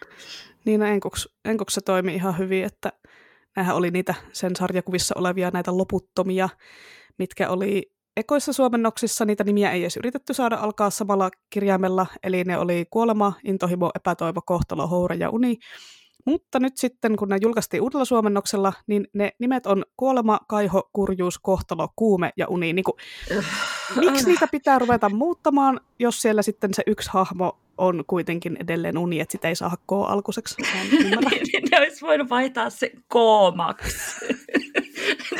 Toi alkaa muutenkin kuulostaa siltä, että kohta tarvitaan uusi loputon krapula. Ei vitsi, mä, hyvä, toi oli hyvä. Mä mietinkin, että mikä, mikä olisi koolla alkava suomennos unelle. no tietenkin kooma, vaikka se vähän merkitys muuttuu. Joo, ja kyllä krapula pitäisi olla ehdottomasti semmoinen entiteetti, mikä sopisi näiden muiden joukkoon yhdessä kaksoisveljensä kändin kanssa. se olisi semmoinen, niin kuin semmoinen, jolla naama muuttuisi sillä, että olisi niin kuin kaksi henkilöä samassa. Joo, se joo, kääntäisi kyllä. päätä krapula ja känni. Kyllä. Uh. Joo, mutta koska olemme koko perheen podcasti, niin... Ollaan. Tämä oli tämä tämän jakson puhelkavitsi. no ei me olla, mutta ehkä, ehkä nyt tota, ei ruveta miettimään näitä krapula- ja känni-asioita enempää.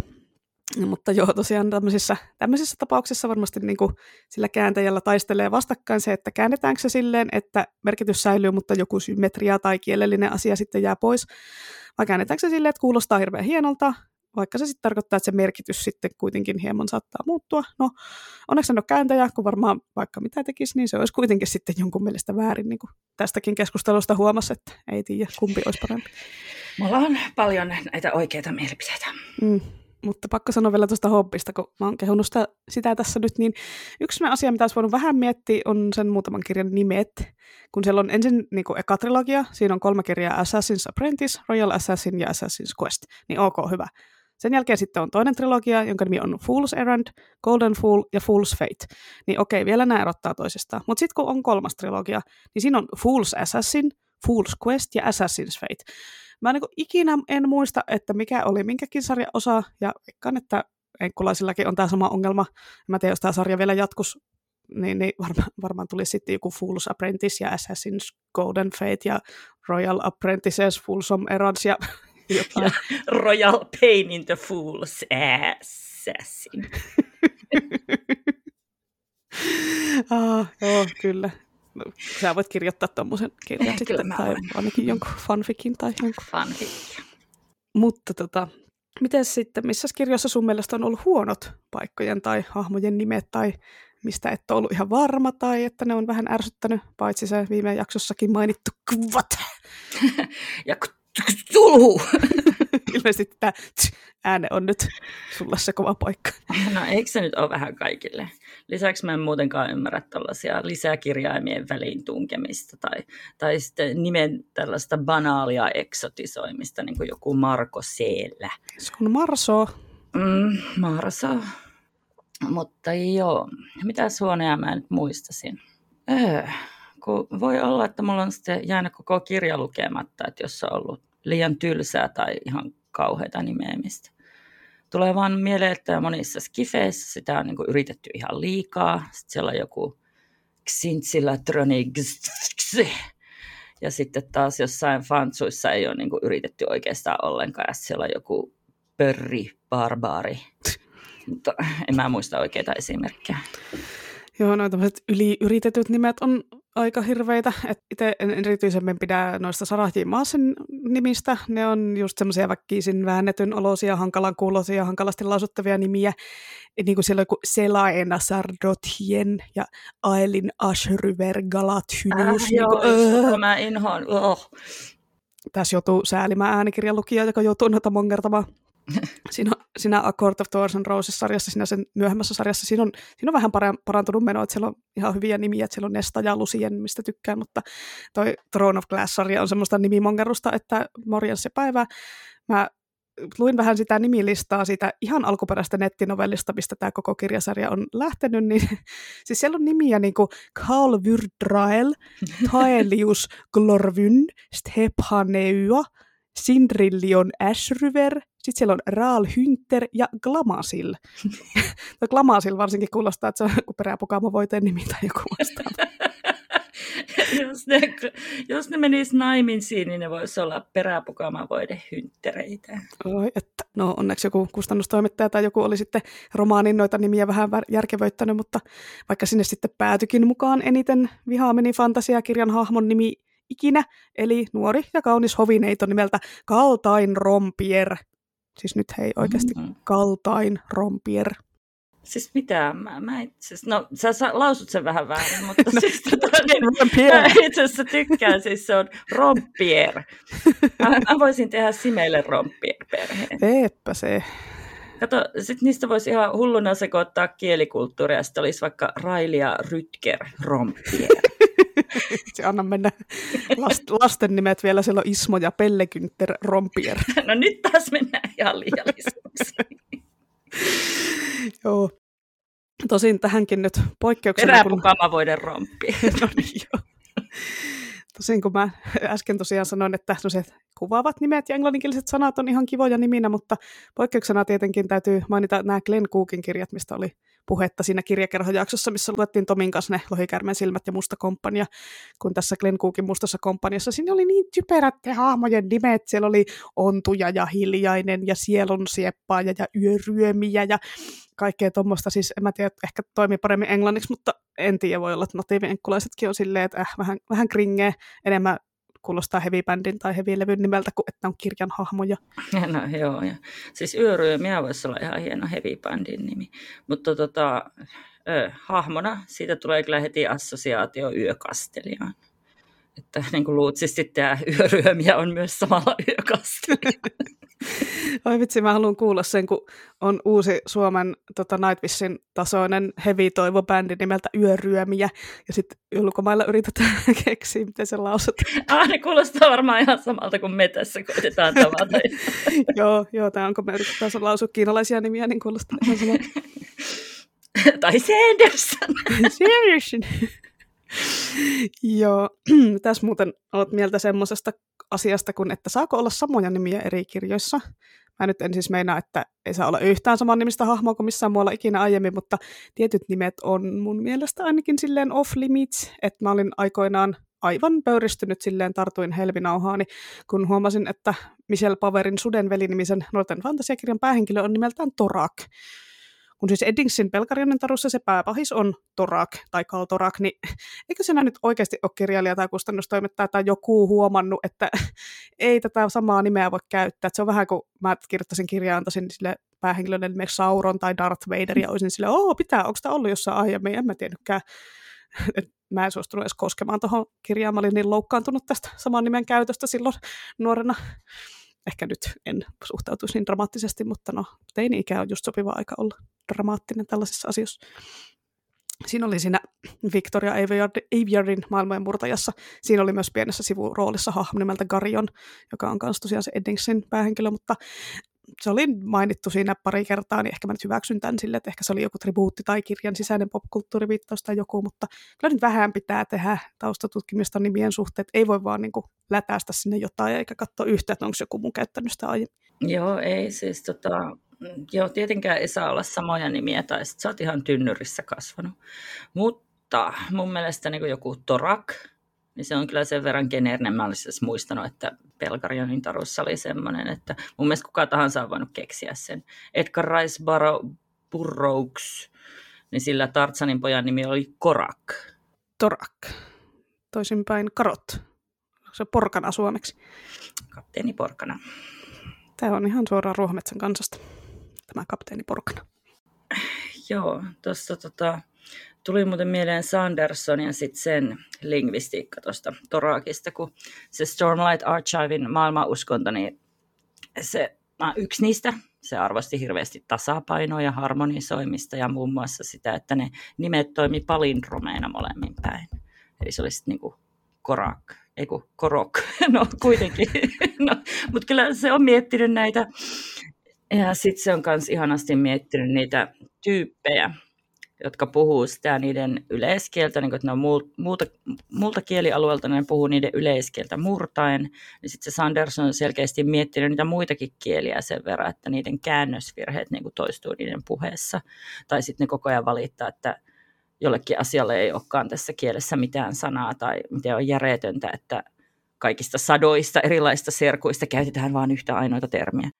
Joo, siellä on kyllä kaikkea tuommoista, mikä niin kuin rikastaa sitä maailmaa, vaikka ei olekaan niin kuin olennaista sen tarinan kannalta sille.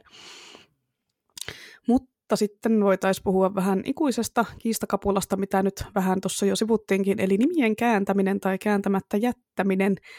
Eli jos siellä kirjassa on hahmoja, jotta, joilla on nimiä, jotka tarkoittaa jotain, niin pitääkö ne kääntää siksi sanaksi? Esimerkiksi just noin Hobbin, näkijän tarot ja Elfquestit, vai toki niissäkin on käytetty sitä luovuutta, eikä vaan käännetty suoraan sitä sanaa, vai jätetäänkö sitten jotkut nimet kääntämättä ja osa käännetään, niin kuin Sandersonin usvasyntyneen sarjassa on tehty. Siinä on ne Breeze ja Clubs ja Marsh suomeksi, ne on ne saman nimiset, mutta sitten siellä on Spook, jonka nimi on käännetty, ja sitten se on vielä suomeksi kyttä. Se oli vähän outo, on vaikka mörkö tai joku, en mä tiedä. No Spook on mun mielestä katuislangia sellaiselle vakojalle tai kyylälle tai kytälle. Ja sitten ilmeisesti se on myös rasistinen surri. Aa, no okei, no tämä selittää, kun mä oon vaan aina ajatellut sen, niin kuin, että se on sen nimi, eikä niin kuin mikään slangisana, mutta joo, no sitten on ihan, ihan hyvä käännöspäätös tehty tässä, hyvä, hieno, mahtava. Hmm. Sitten mä muistan David Eddingsin kirjoissa Silk ja Velvet, ne oli suomennettu Silkki ja Sametti, koska ne oli niitä kanssa semmoisia vakoja salanimiä, mutta sitten siellä oli hahmo nimeltä Javelin, oli, se oli suomeksikin Javelin eikä Keihäs, vaikka se oli sen vakoja nimi eikä oikea nimi. Tosin no ei Keihäs ja Heittokeihäs ne ei nyt olisi kauhean hyviä nimiä hahmolle, kun sitten Javelin kuulostaa erittäin pätevältä fantasiahahmon nimeltä. Se on myös miellyttävä lausua. Javelin. On, on. Mä pistän tämän ylös mun potentiaalisiin siminimiin. Jes, löydettiin sulle lisää siminimiä. Mä oon niitä pongaillut kuule koko podcastin tässä. No niin, hyvä. hyvä niitä sä voit sitten tota, postata me Instagramiin, kun sä teet ne, niin voi laittaa sinne kuvaa sitten Ismo Kynttäristä, eikö mikä se oli, Rompierin perheestä. Raili Rompier. Joo, no siis tämä ongelma tietysti voitaisiin ehkä välttää, jos kirjailija antaisi kääntäjälle tarkat ohjeet, että no mitä kuuluu kääntää ja mitä ei, mutta en tiedä, onko tämmöisiä tarkkoja kääntämisohjeita antanut kukaan muu kuin Tolkien. Mä oon käynyt kuuntelemassa Tolkienin kääntäjä Kersti Juvani monessa eri tapahtumassa, että missä se on kertonut, että miten se sai sormusten kääntämiseen erittäin tarkat ohjeet, ja niissä kerrottiin, että mitkä nimet ja termit käännetään ja mitkä kään jätetään alkukielelle. Eli käytännössä käännettiin kaikki englanninkieliset nimet, mutta sitten kaikki muu piti jättää silleen, että esim. Niin kuin Treebeardin ja Shadowfaxin saa kääntää, mutta Bilboa ja Legolasta ei saa kääntää. Ja tätä ohjeistustahan ei ollut saanut se kääntäjä, joka käänsi aikoinaan Hobbitin vuonna 1973 suomeksi, ja siihen oli laitettu seikkailemaan hoppeli nimeltä Kalpakassinen. Joo, tuo oli ihan kauheata ja olisi varmasti jäänyt hyllyyn se kassinen. Mä innosin jo sitä Astrid Lindgrenin kattokassista. Niin... Joo, mullekin se vähän tökki kyllä pienen. En lukenut sitä ikinä varmaan sen takia, että se nimi ärsytti. Mutta tästä Tolkien hommasta, jos on joku enemmän kiinnostunut, niin kannattaa lukea se Kersti Juvan Tolkienin tulkkina kirja, minkä mä mainitsinkin joskus muutama jakso sitten. Sinänsä se on ihan looginen lohjeistus, että ehkä siinä voisi muutkin kääntäjät pitäytyä eikä kääntää osaa sanoista ja osaa ei. No, esim. Tulee ja laulussa on käännetty Jon Snow John Nietokseksi, mutta sitten Theon Greyjoy on Theon Greyjoy, eikä ole keksitty sille Greyjoylle jotain luovaa käännöstä. Harmaa ilo nyt, ei toimisi yhtään. Harmaa onni, harmonni, harmoni. harmoni, soi. Ja, ja, no mutta mun mielestä ne nietokset ja sannat, hiedat, niin ne on kuitenkin niitä aviottomien lapsien sukunimiä ja se Greyjoy on niin kuin ihan oikea suku. Juu, tiedän, mutta silti. No, äh. mikähän niillä Tyrelleella oli se avioton lapsi nimi, siis Flowers, niin onko se suomeksi kukkanen? Mm, siellä Reachin seudulla, siellä lakeudella paranimi on Flowers, mutta jos nyt tämän oikein suomennoksesta tulkkasin, niin se on keto eikä kukkanen. Ah. ah ja voi, siinä on no hyvä, niin. hyvä tota, nimi jätetty nyt sitten käyttämättä. No on ihan, höh, ihan tylsää keto. Mm. ja ketokin on ihan täysin suomalainen nimi, niin Kukkanen olisi ollut No mutta Kukkanen olisi, eikö, se on Neenna Loppunen, niin eikö se nyt ole jonkun sukunimi? Niin, niin, niin se olisi paljon parempi suomennos Kukkanen. Mm. No, siinä on taas missattu opportunit. niin, niin on. Ihan ja anglismeja. Joo, mutta kyllähän noista, kun aiemminkin sanoit, niin kun niitä nimiä käännetään, jos niistä käännetään, niin niistä tulee vähän semmoinen lastenkirjavibaa, kun esimerkiksi lasten piirretyissä usein ne nimet muutetaan enemmän suomalaisiksi, vaikka ei olisi siis suoralaisesta nimen kääntämisestä kyse, että esimerkiksi ryhmähaun Rider on Suomen duppauksessa kuulemma Riku. Aikoinaanhan tätä on harrastettu myös lastenkirjoissa, että aika monissa kasari- ja ysäri-alun kirjoissa muutettiin niiden hahmojen nimet niin kuin jostain ihmeen syystä suomalaisille sopivammiksi, tai en minä tiedä, kun nyt alkoi se Babysitters Club-kirjoihin perustuva sarja Netflixillä tuossa pari vuotta sitten, mä katsoin sitä ja tykkäsin siitä, ja sitten mä kävin kirjaston hyllyllä vähän pläräämässä niitä kirjoja, niin oli vaan se, että mitä, ketä nämä on nämä tyypit tässä, että niiden kaikkien päähenkilöiden nimet oli suomeksi muutettu. Että siellä on Kristi, on suomeksi Lisa, Claudiasta on tehty Valerie, Stacy on Susan, Marianne on pelkkä Ann ja Dawn on Violet. Mutta niinku, ei niille olisi laitettu mitään suomi-nimiä, että sieltä täällä nyt on Tiina ja Kyllikki ja Marjatta, vaan siellä on vaihdettu toisiin englanninkielisiin nimiin. Mä, niinku, okay, en mä pysty ymmärtämään. Sama kuin se viisikon Georgina, eli George, se muutettiin suomeksi Pauliksi. Olisi nyt, olisi nyt ollut Yrjö, niin kuin kaikki George-kuninkaat on suomeksi Yrjöjä. No niin, mutta no, no mistä Yrjö alkuisesta naisen nimestä se olisi sitten ollut väännös, joku Yrjikki? Yrjis, Yrjiina, en tiedä. Niin ja hei vitsin Nancy Drew, neiti etsivä, kun se on suomennoksessa muutettu Paulaksi. Mä oon siis ikuisesti katkera, kun mä olin jossain baarin tietovisassa ja kysyttiin neiti etsivän nimeä, ja mä olin silleen, että Nancy, se on Nancy Drew, ja sitten se oli väärin, kun mä en ole yhtään koskaan ainuttakaan neiti etsivää lukenut, niin mä olin vaan oppinut popkulttuuriviittausten kanssa, että se on Nancy, mutta sitten se onkin suomennetuissa kirjoissa joku vitsin Paula. Äh, mutta sitten siellä on kuitenkin tyttö nimeltä George, jonka nimeä ei ole muutettu. Niin kuin, mitä ihmettä, koittakaa nyt he päättää siellä suomentajat, että mitä te teette. Aa, mulle, muuten, mulle muuten kävi sama Montrealissa, mutta toisinpäin. Että mä yhtään siis tajun, kun asuit että, siellä? Niin, kun asuin hetken aikaa pienenä Montrealissa. Niin mä yhtään tajun, että kuka hitsin Nancy Drew, koska mä olin lukenut se aina Paula Drewna. Mutta toi on kyllä aika siis suorastaan nolo, että viisikon George piti kääntää Pauliksi, mutta sitten Paulan kaveri sai olla George. Niin. ja sitten... no ei ihan samalta ajalta ne on, mutta viisikottu vanhempia, mutta silti.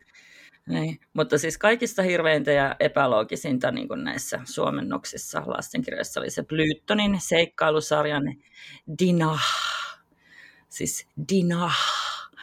Siis ei ole voinut suomentaa sitä ihan pelkkänä Dinana ilman hoota. Siis se olisi ollut ihan normaalia. Dina, ei, piti jättää se H perään. Sitten ne vielä oikein oppisesti joka kirjassa taivutti sen nimen niin kuin meidän ääntämissuositusten mukaan. Eli joka puolella kirjaa luki, että Dina heittomerkki N. Koska niin kuin todellakin 8V-lukija kyllä nyt ymmärtää, että tämä Dinahn tarkoittaa, että se H ei äänny ja omistusmuotolaustaan Dainan. Koska 8V suomalainen lukija ääntää Dinahin päässään Daina eikä Dinah voin kertoa, että tämä kyseinen 8V-lukija ei tätä ymmärtänyt ja mulla mennäisi itku päästä niin kuin niihin jatkuviin dinahni. Joo, no tiskovot he, Cthulhu, Dina. Mä alan löytää yhteyden ja se on näköjään H-kirjain. Joo, siis mä epäilen, että nämä kaikki inhokit voi juontaa juurensa tuosta Dinah-traumasta. Joo, mutta uskon, en ole itse lukenut näitä kirjoja, mutta olisi varmaan mennyt itselläkin hermo tuommoiseen, josta tuli kyllä nyt mieleen Stephen Kingin Mustatorne-sarjan kuutososa, jonka nimi on Song of Susanna, siis H lopussa. Niin se onkin nyt sitten suomeksi Susannan laulu. Et kun siinä kirjassa ei ole yhtään Susanna-nimistä hahmoa, vaan siinä on Susanna, niin olisiko nyt vaan ollut liian vaikeaa laittaa se H siihen, että Susannahin laulu.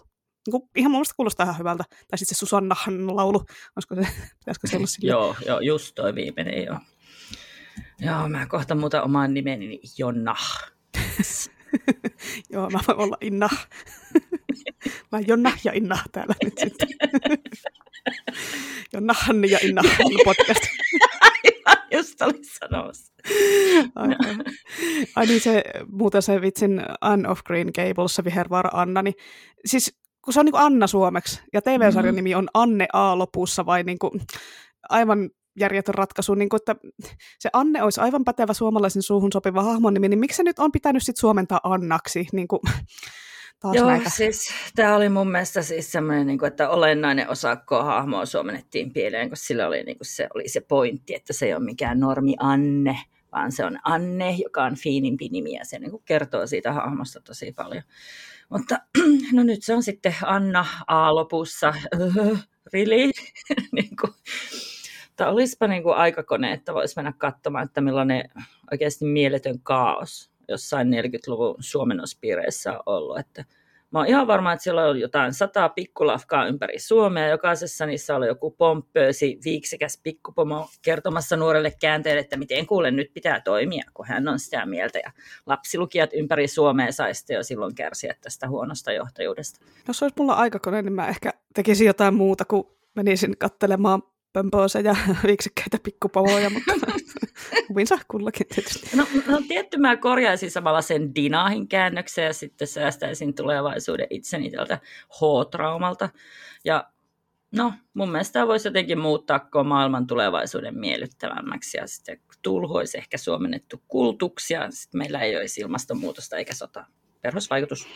Niin, ja olisit voinut muuttaa sen, että, se, tota, että mitään näitä nimiä ei ruveta kääntämään, niin sitten mä olisin saanut yhden pisteen enemmän siinä baarin tietovisassa, kun mä olisin tiennyt sen. Aivan, olisiko voittanut? En tiedä, olisinko voittanut, ei ehkä ollut siitä Olisi voinut olla todella hieno onnistumisen Ikuinen kokemus. trauma tästä asiasta, mä en ikinä anna niin. tätä anteeksi. Joo, mutta tota, vielä tämmöisestä suomentamisasioista sen verran, että varmaan niin kuin kääntäessä joutuu miettimään noita nimiasioita kaiken muun lisäksi vielä siltä kantilta, kun meidän kielessä se hahmon sukupuoli ei näy, käy ilmi siitä hänestä käytetystä pronominista, kun se on kaikilla vaan se hän. Et mulla kävi itselle vähän hassusti, kun mä luin Catherine McKean tuhat kerrosta nuorten kirjaa, joka sijoittuu 2110-luvulle, eli siellä on kaikilla vähän semmoiset futuristisemmat nimet. No, mä luin sitä, luulin yhtä hahmoa tosi pitkään pojaksi, kun sen nimi on Rylin. Aivan kauhean nimi, suomalaisittain lausuttuna Rylin. Ja jostain syystä eka assosiaatio mulla oli, että pojan nimi. Ja sitten kun se oli ihastunut poikaa, niin mä ajattelin, että ok, tämä jätkä on kiinnostunut pojista, mutta sitten se jossain kohtaa otti rintalivit pois, niin mä olin silleen, että öö, hetkinen. Että ei sillä, etteikö miehet saisi pitää rinsikoita, mutta kyllä siinä vaiheessa kuitenkin sille alkoi raksuttaa, että jaa, okei, no tämä taitaakin olla naishahmo hupsista. Ja sitten siinä on myös Avery-niminen hahmo, joudun sitäkin pohtimaan, että kuka tämä on, että ekasta tulee, ekana tulee mieleen mies sitä nimestä, mutta sitten muista vihjeistä päättelin sitten tämän naiseksi.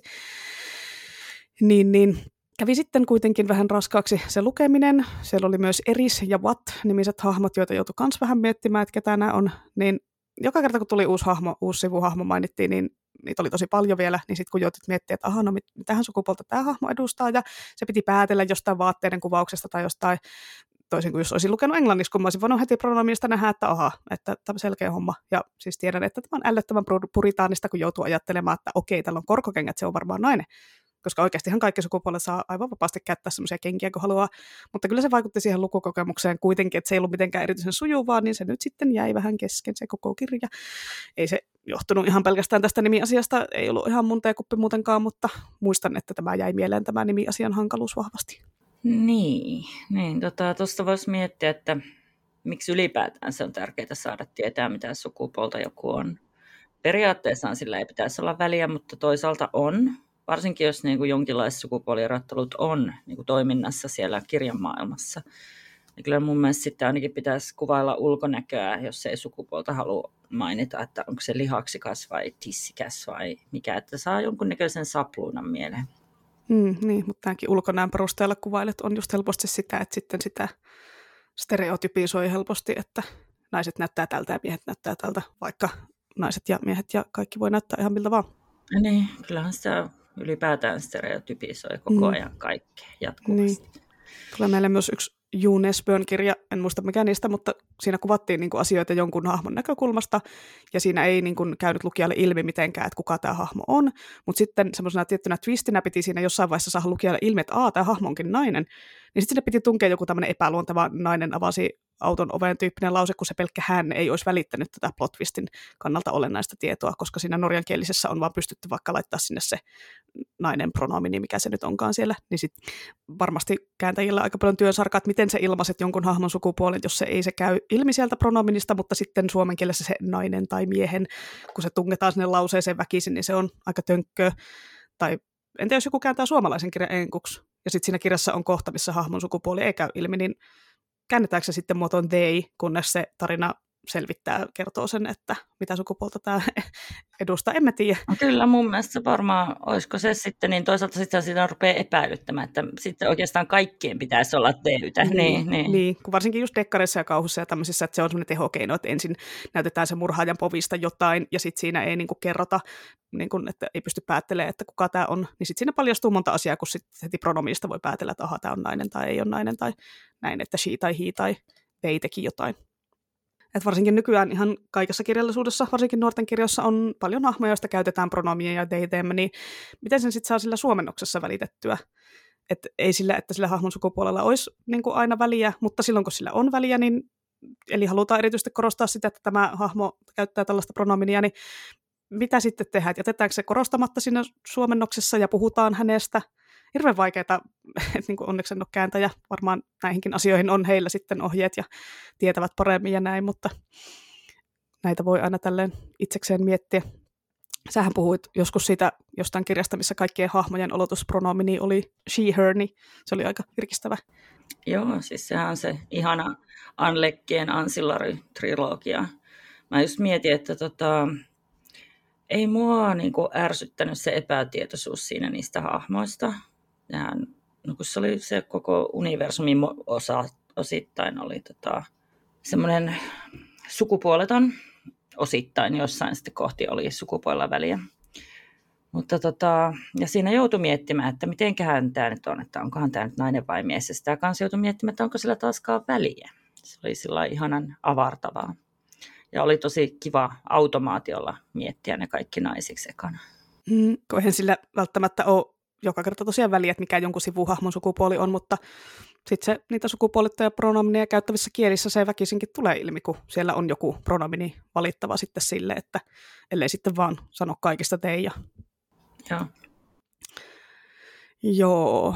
Asiasta muuten kukkarukkuun, kun oli puhe hankalista nimistä, niin voisin räntätä tähän sen verran, että jos kerta kirjailija haluaa laittaa kirjoihinsa jotain omituisia fantasia- tai skifinimiä, niin voisi sitten myös laittaa mukaan ääntämisohjeet, vaikka ei olisikaan nyt kauhean omituisia, niin silti, kun siellä joutuu aina fanit päät punaisena miettimään, että no onko tämä nyt Jade vai Shade, niin kirjailija nyt se varmaan tietää, niin eikö se nyt voisi vaan kertoa sen samalla vaivalla?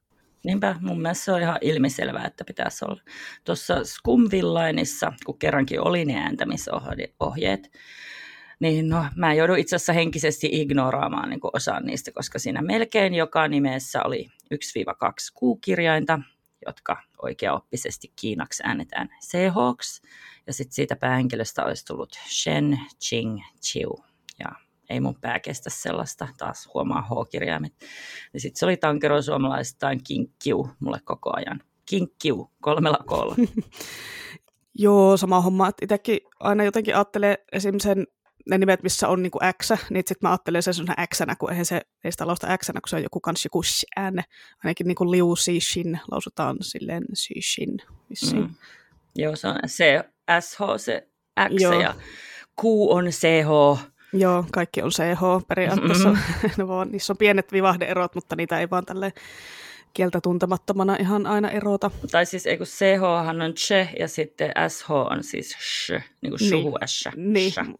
Joo, mutta kuitenkin, että ei mm. aina ihan pysy kartalla, kun ei ole lukenut tarpeeksi kiinalaisnimiä sisältävää fiktio, niin ei ole aivot oikeassa asennossa niihin nimiin. No siis joo, ei tosiaan ole, että ne nimet on niin kummallisen näköisiä, että mä just ja just saan ne päähenkilön nimet jäämään muistiin, että kaikki muu on sillä, että joku, ku, ku, ku, niin, mutta sitten kun siellä joku kiinalainen lukee jotain suomalaista, niin se Sillä on varmasti sille, samanlainen. Miksi niin. näillä on niin. kaikilla vaan pelkkiä vokaaleja näiden nimissä ja näitä erota niin. toisistaan kauan. Niin. Mutta joo, nyt kun on puhuttu näistä hahmojen ja paikkojen nimistä, niin mitä sitten kirjojen nimet itsessään? Että vaikuttaako kirjan nimi sulla miten paljon siihen, että kiinnostutko tai epäkiinnostutko kirjasta? Tai onko sulla muita kirjojen nimiin liittyviä huomioita? Itse esim. muistan, kun pienenä sain joululahjaksi Oiva Paloheimon Tirlittan kirjan, ja mä inhosin sitä nimeä jostain syystä niin paljon, että en suostunut lukemaan. Joo, kyllä se vaikuttaa aika paljonkin. Mä taisin saada joululahjaksi jonkun uskollinen tonna niminen kirja. Ja Ai, mä muistan ton kanssa. Toi... Äh, mun piti, mulla kesti tosi pitkä, että mä jaksoin sen lukea. Joo, joo ihan kauhea, jos on tommonen tosi... uskollinen tonna. On, onko se siis koira vai kissa vai? Se oli vielä semmoinen karsee Bernhardilainen, mitä mä en ole. Mutta niin, tota, tosiaan, että kirjojen nimiä kuuluisi olla kuvaavia, sen genrenkin voisi arvata siitä, mutta tietenkään ei saa olla liian kliseisiä. Mutta jos on hyvä kirjailija, niin keksi sitten hyvä nimi kirjalle, se on sun duuni. Hmm. Niin, kyllähän väkisinkin ne nimet vaikuttaa siihen ennakkoasetukseen siitä kirjasta, sekä nimi että kansikuva, vaikka jos nyt yritän olla silleen avoimen mielin, että nyt ihan täysin dumaa jotain kirjaa, jos siinä onkin vähän köppäinen kansi tai nimi. Kirjojen nimet varsinkin on hankalia, kun sen pitäisi sen nime olla semmoinen, että se kuvaa sitä kirjaa ja kertoo, että minkä genren teoksesta on vähän niin kuin kyse, mutta kun sitten tuntuu, että vähän niin kuin kaikki on jo käytetty, niin keksi siinä nyt sitten jotain originellia uutta. Niin, ja sitten on joku leffa nimeltä Nainen jääkaapissa, joka varmaan perustuu samaan nimiseen kirjaan justiinsa. niin, no varmapa miten monta nainen siellä ja nainen täällä ja kadonnut nainen mm. ja löytynyt nainen ja jäätynyt nainen ja tämmöisiä siellä dekkaripuolella on, mutta no. Niin, ja sitten romantiikassa ja sitten siellä varmaan tämä kaikki on jo käytetty, niin selittää tämän viisi Andrewsin kirjan nimeltä Valheiden kukkaniityt. Onpa kyllä aika jäätävä nimi kirjalle. Mikä, mikä on tämä alkuperäinen nimi? Mä googlasin, se on Heart Song. Mutta sitten kun sen kirjasarjan ensimmäinen osa, jonka nimi oli siis alun perin pelkkä melodi, niin se suomennettiin sydämen säveleksi. Niin ilmeisesti sitten suomentajalle tuli ihan blackout, että apua mitä mä nyt teen, kun tämä nimi on jo käytetty ja että mikä tahansa menee ja hei naapurin Pekka auta, keksi äkkiä joku nimi tälle kirjalle. siis Pe- Pekan piti keksiä nimi sille no, kirjalle. no, ihan siltä se kyllä ihan kuulostaa. Pekan herjalla keksimätä nimen. Valheiden Pekka niitty. Valheiden Pekkaspäivät. no nytkö tämä Pekka sekoitti sitten taas koko pakaan? Joo, nyt Valheiden Pekkaspäivät, se voi olla tämä meidän jaksonkin nimi nyt. Äh, mielellään, joo. Tuolla englanninkielisen yöfantasian puolella varsinkin on vaikea erottua, kun sitä tulee seurattua aika paljon, paljon sitä skeneä, koska mun yksi vuosittainen homma täällä töissä on esitellä vuoden lainausmerkissä parhaat englanninkieliset nuorten kirjat tämmöisessä kirjaston tapahtumassa kuin kirjakutsut. Ja sitten kun mä alan sitä kirjallistaa kokoamaan ja katsomaan, että mitäs kirjoja sitä nyt on vuoden aikana julkaistu ja mitäs minä näistä esittelisin, niin morjansia päivää, kun ne kaikki genrensä edustajat näyttää samalta nimen ja kannen perusteella. Että siltä kantilta suomalaiset nuorten kirjat on kyllä sille virkistäviä, kun niitä ei ole tehty siihen ihan samaan formaattiin, vaan ne on niin hyvässä kuin pahassakin vähän omaleimaisempia. Esimerkiksi Sini Helmisen hurme on tosi kiva, siinä on tosi kiva kansi ja nimikin toimii useammalla eri tasolla. Uh tuolla enkunkielisessä yömaailmassahan siellä fantasiapuolella, varsinkin joskus 5-7 vuotta taaksepäin, oli iso trendi antaa kirjalle nimeksi jotain of jotain and jotain. Ja kyllä niitä nyt edelleenkin ilmestyy onneksi vähemmän vaan. Et siellä oli se Court of Thorns and Roses ja Children of Blood and Bone ja Daughter of Smoke and Bone ja House of Salt and Sorrows ja Queen mm. of Air and Darkness ja niin edelleen ja niin edelleen ihan loputtomasti. Ja kaikissa oli se dramaattinen, dramaattisen näköinen naishahmo kannessa, tulta ja savua ja linna ja miekka ja kruunu ja valtaistu ja kaikki tämmöiset niin kunnon YA-fantasian kaikki troopit. Et selkeästi jenkkiläisillä YA-markkinoilla oli havaittu, että tämä nimitrendi muuten myy, joten sitten kirjoja nimettiin tällä kaavalla ihan liikaa, joka mulla alkoi ainakin jo kääntyä itsensä vastaan, että olin silleen, että aha, tommonen nimi en muuten lue. Et varsinkin kun niillä nimessä käytetyillä sanoilla hyvin usein ei ollut mitään tekemistä sen juonen kanssa, eli se nimi ei kertonut siitä kirjasta yhtään mitään. Esimerkiksi toi Sarah J. Maasin toi Akotar-sarjan toinen osa, se A Court of Mist and Fury, äh, oli siellä ehkä jotain usvaa joskus, mutta ei se nyt ollut mikään tärkeä plot point, ja sitten niin kuin Fury, no ei mitään havaintoa, mutta kuulostaa siistiltä, että no onhan tällä nyt tällä kaavalla nyt sitten nimettämä ihan kaikki yökirjat ajasta iäisyyteen. Ehkä se Fury tuli siitä, kun ei voi käsittää, mistä se nimi tulee. Ehkä mulla tulee vaan Fury, kun mua raivostuttaa. niin, niin, ja siis tosiaan, että jos nimi ei edes liity ja on kliseinen, niin ei sitä niin jaksa arvostaa yhtään. Tosin nyt kun puhuttiin näistä kiinalaisista tota, romaaneista, niin jos mulle nyt tarjottaisiin nimen perusteella, että hei, haluatko lukea Grandmaster of Demonic Cultivation tai Scum Villains Self-Saving System, niin olisin, olisin varmaan sillä, öö, tota, en mä nyt tiedä, no siis originelleja nimeä, nimiä, mutta ehkä nekin on vähän... Joo, joo, en mäkään niitä nimen takia lue, ja olisin ehkä jättänyt sen perusteella lukematta. Onko noin niin käännetty suoraan niistä alkuperäisistä nimistä, että ehkä niissä on semmoisia jotain vivahteita, mitkä ei nyt enkuksi käännettynä välity, kun jotenkin ei, ei niin kuin ole hirveän tämmöisiä vähän tönkökuuloisia niin. nimiä. En mä siis tiedä, siis, lu, siis varmaan on suoraan käännytty, varmaan on vivahteita mun mielestä fanikäännösten perusteella, niin ne puhuu normaalistikin ihan ihme aforismeilla välillä. Ja tota, mm, mutta luulisin, että siis nämä on yleensä vaan sitten ehkä käännetty suoraan. Ja ehkä se kuulostaa kiinaksi tosi kauniilta. Ehkä siinä on sanaleikki. Mutta tota, luulisin, että siinä vaiheessa, kun ne on ensin fanikäännetty ja kun ne tulee englanninkieliseen tietoisuuteen sellaisina, niin sitten nämä alkuperäiset nimet varmaan jää. Ja sitten ei ole kustannustoimittajaa siinä sanomassa, että nyt haloo. Tai sitten se voi olla kulttuurikysymys. On se sinällään höpsö, että länsimaissa taas on hirveä hinku aina antaa joku lyhyt ja ytimekäs nimi vaikka leffoille. Ja sitten on kauhean hätää, kun on kaikki speedit ja rageet ja mitkä liian käytetty. Ja ilmeisesti mukaan länsimaisen ihmisen keskittymiskyky ei sitten riitä muistamaan pidempää nimeä. Mm, joo, siis kauhuleffojen nimet varsinkin on aina joku, joku yksi sana, joku creep tai joku tämmöinen, ja sitten ei niitä erota toisistaan enää niitä leffojakaan. Mutta jos vielä kirjoihin sen verran palataan, että mä huvikseen salasin tota mun Want to Read-listaa Goodreadsissa, että olisiko siellä jotain erityisen hyviä kirjan nimiä sitten noussut, että kun mä luen aika paljon enkuksi ja jostain Goodreadsista, kun valikoi sitä kamaa, kun siellä on ihan loputon määrä niitä kirjoja, niin jollain perusteella niitä valintoja kuitenkin tekee, että oli se sitten kansi tai nimi, jos kirjailija ei ole ennestään tuttu, niin on huomannut, semmoiset tosi kliseiset just nämä YA-fantsunimet mä katson aika kriittisesti, että lisäänkö mä edes sinne listalle, kun siellä ne pyörii ne samat Fire ja Stars ja Ash ja Queen ja Storm. tosin huomasin, että kyllä siellä mulla on kirjat nimeltä Ink and Bone ja Of Fire and Stars, ja mietin vaan, että, niin mitä, mitä nuo tämmöiset nimet loppujen lopuksi kertoo siitä kirjasta tai sen kirjan juonesta. Että usein kirjan nimessä on tämä Bone, niin ei se nyt välttämättä ole mitään luita. Että niin Grisha-trilogia ykkösosan nimi on Shadow and Bone, mutta ei se Bone siinä, niin kuin, siis se on semmoinen peuran sarvi, eikä mikään niin kuin luu. Että Shadow and Horn tai Shadow and Antler, no ei olisi yhtä vetävä nimi, mutta onko sitä Bonea nyt pakko tunkea ihan joka paikka? Tota niin, en mä tiedä. Siis ehkä niitä horneja ja boneja ja firea, niin niitä käytetään sitten tosi paljon, kun ne on alkuvoimaisia ja sitten niissä on mukaan joku seksikäs vipa. Ja ehkä nuoriso ei ole kerinyt turtuu näihin kliseisiin. Tai sitten niitä käytetään, koska nuoriso aliarvioidaan ihan surutta ja ajatellaan, että ne haluaa kaikkeen mukaan seksikästä. Mm, en tiedä, ehkä kyllä itse huomasin, että huomioon herättää, jos nimi on semmoinen, että mm, mitähän tässä kirjassa tapahtuu, että niin kun, siis löysin semmoisen kuin Battle of the Linguist Mages tai A Wizard's Guide to Defensive Baking, niin kuin, ne on sillä mun listalla molemmat, ja olin silleen, että mm, näiden nimien perusteella niin kiinnostaa heti, että ah, lingvistimaaga, ja mitä nämä oh, tekee? Oh, mun lingvistin vereni. ja leipomista. ei, mulla, mulla ei ole leipoja verta yhtä. Joo, mutta hei, toi Defensive Baking-kirja on sen T. Kingfisherin kirja, eikö sä ollut siitä siitä tykkäsit siitä kirjallista ja, ja, joo. Tota, siis, no, siis mä luin se yhden tarinan ja sitten tykkäsin siitä. Ja äsken tosiaan, joo, toisenkin luin siitä Skifi-novellikokoelmasta, minkä mä näytinkin sulle se Escape Pod.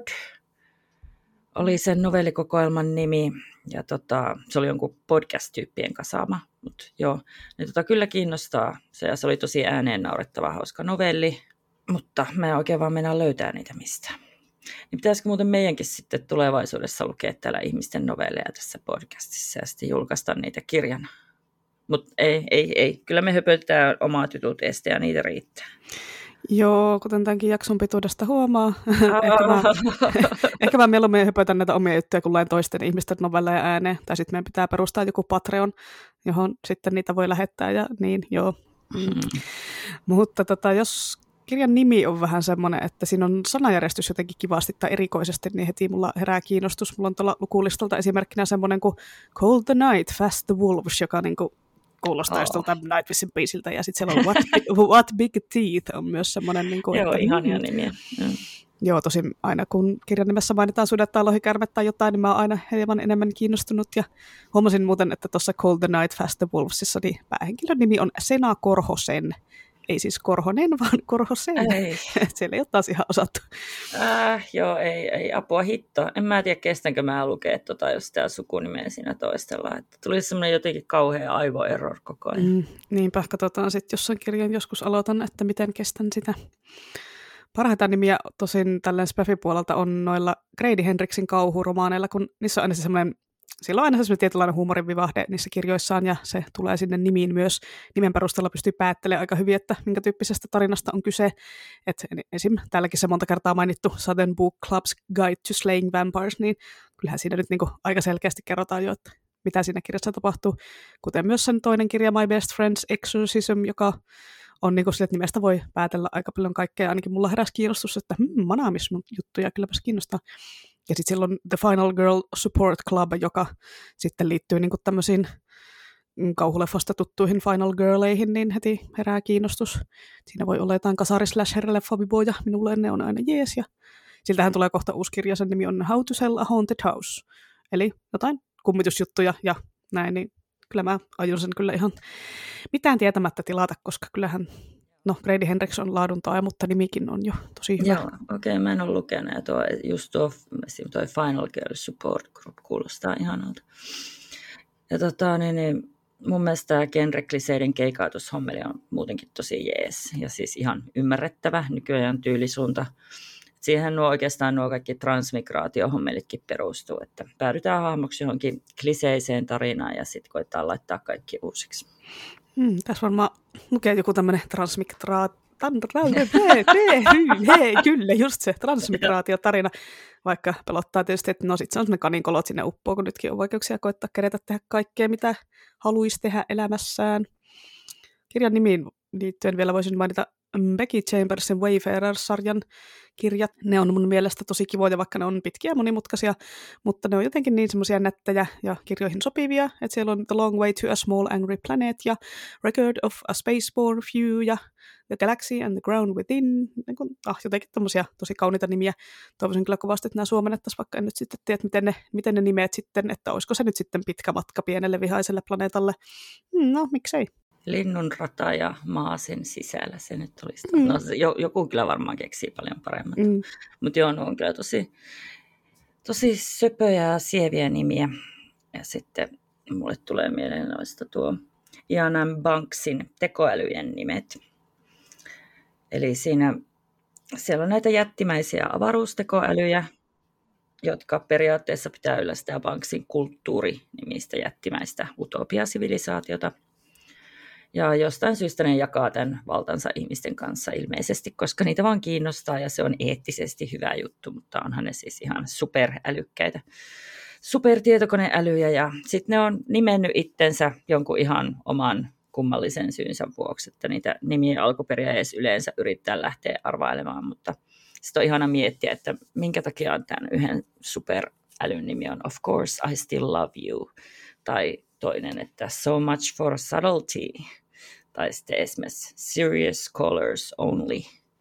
Tai no, ehkä tuon viimeisen voisi arvata. Tai sitten se on tosi huumoriäly ja se on vaan ironinen viittaus johonkin. Ja on, on niitä varmaan joitakin selitetty ja jotkut liittyy selkeästi toisiinsa, niin kuin I blame my mother ja sitten on semmoinen I blame your mother. Mun mielestä ne on ihan ja arvostan. Joo, kuulostaa hauskalta tämmöistä tekoälyjen omaa inside-huumoria. Ei ihmisen aivot ymmärrä, ymmärrä niin, eikä niin, pysty käsittämään. Niin, niinpä. Pakko kertoa vielä tähän vielä viimeinen läppä liittyen noihin suomennusongelmiin. Tuli mieleen, mä luin Stephen Kingin Dumakiin joku joskus aikoja sitten suomeksi, ja se oli tosi hyvä ja näin, ja sitten mä myöhemmin luin sitä luin jotain siitä niin englanninkielistä juttua jostain netistä ja järkytykseni oli suuren suuri, kun tajusin, että se kirjan pääpahis on alkuperäisessä englanninkielisessä tekstissä perse. kun se on siis johdettu niin kuin kreikkalaisen jumalatar, jumalatar Persefonen Persephonein nimestä ja no se oli temaattisesti oikein sopiva pahiksen nimi, mutta onneksi mä en lukenut sitä kirjaa englanniksi, koska en mä nyt olisi pystynyt lukemaan sitä, että siinäkin suomentaja Ilkka Rekiaro oli tehnyt tässä kohtaa luvan ratkaisu ja muuttanut käännöksessä sen perseen muotoon kore, jolla nimellä tämä kyseinen jumalatar myös tunnetaan, eli merkitys pysyi ja nimi sitten muuttui, mutta ihan hyvä seivaus oli, olisi ollut ehkä vähän liikaa lukea suomeksi, että nyt sieltä nurkan takaa hyökkää päähenkilön kimppuun, sanoin kuvamattoman kammottava perse. No siis joo, siis jopa kauheampaa kuin se persikkaposki. Kyllä immersiot lori siis lattialle saman tein. Mutta siis miten niin Korea, miten se niin kuin, on selkeä. Mä no siis sille, että se, se, se, Jumalatar tunnetaan sillä samalla nimellä, niin se, niin se mytologia-aspekti pysyy, että se on se sama Jumalatar, mutta vähän helpompi. Se oli Persefone. Persefone, niin. mutta jos tuo oli Kore. Niin, no se vaihettiin suomennoksessa nimeksi Kore, joka on sen saman Jumalattaren toinen nimi. Okei, okay. ah, okay. Eli sama tyyppi, eri nimi, sama Selvä. Jumalatar, eri verkkarit. Joo. Mä mietin jotain persekoreja. ei ei. Joo, tota, olisikohan tässä Ois. sitten, sitten jo silleen viimeinen, viimeiset viikon suositukset ja muut loppuhorinat alkaa olla taas. Nämä, nämä vaan aina levähtää nämä kässarit, vaikka kuinka yrittää. No, minä lopuin nopeasti tähän viikon suositukseksi haluaisin suositella kirjaa, joka ei ole spefia, mutta voisi kyllä upota muuten tämän podcastin kohderyhmälle.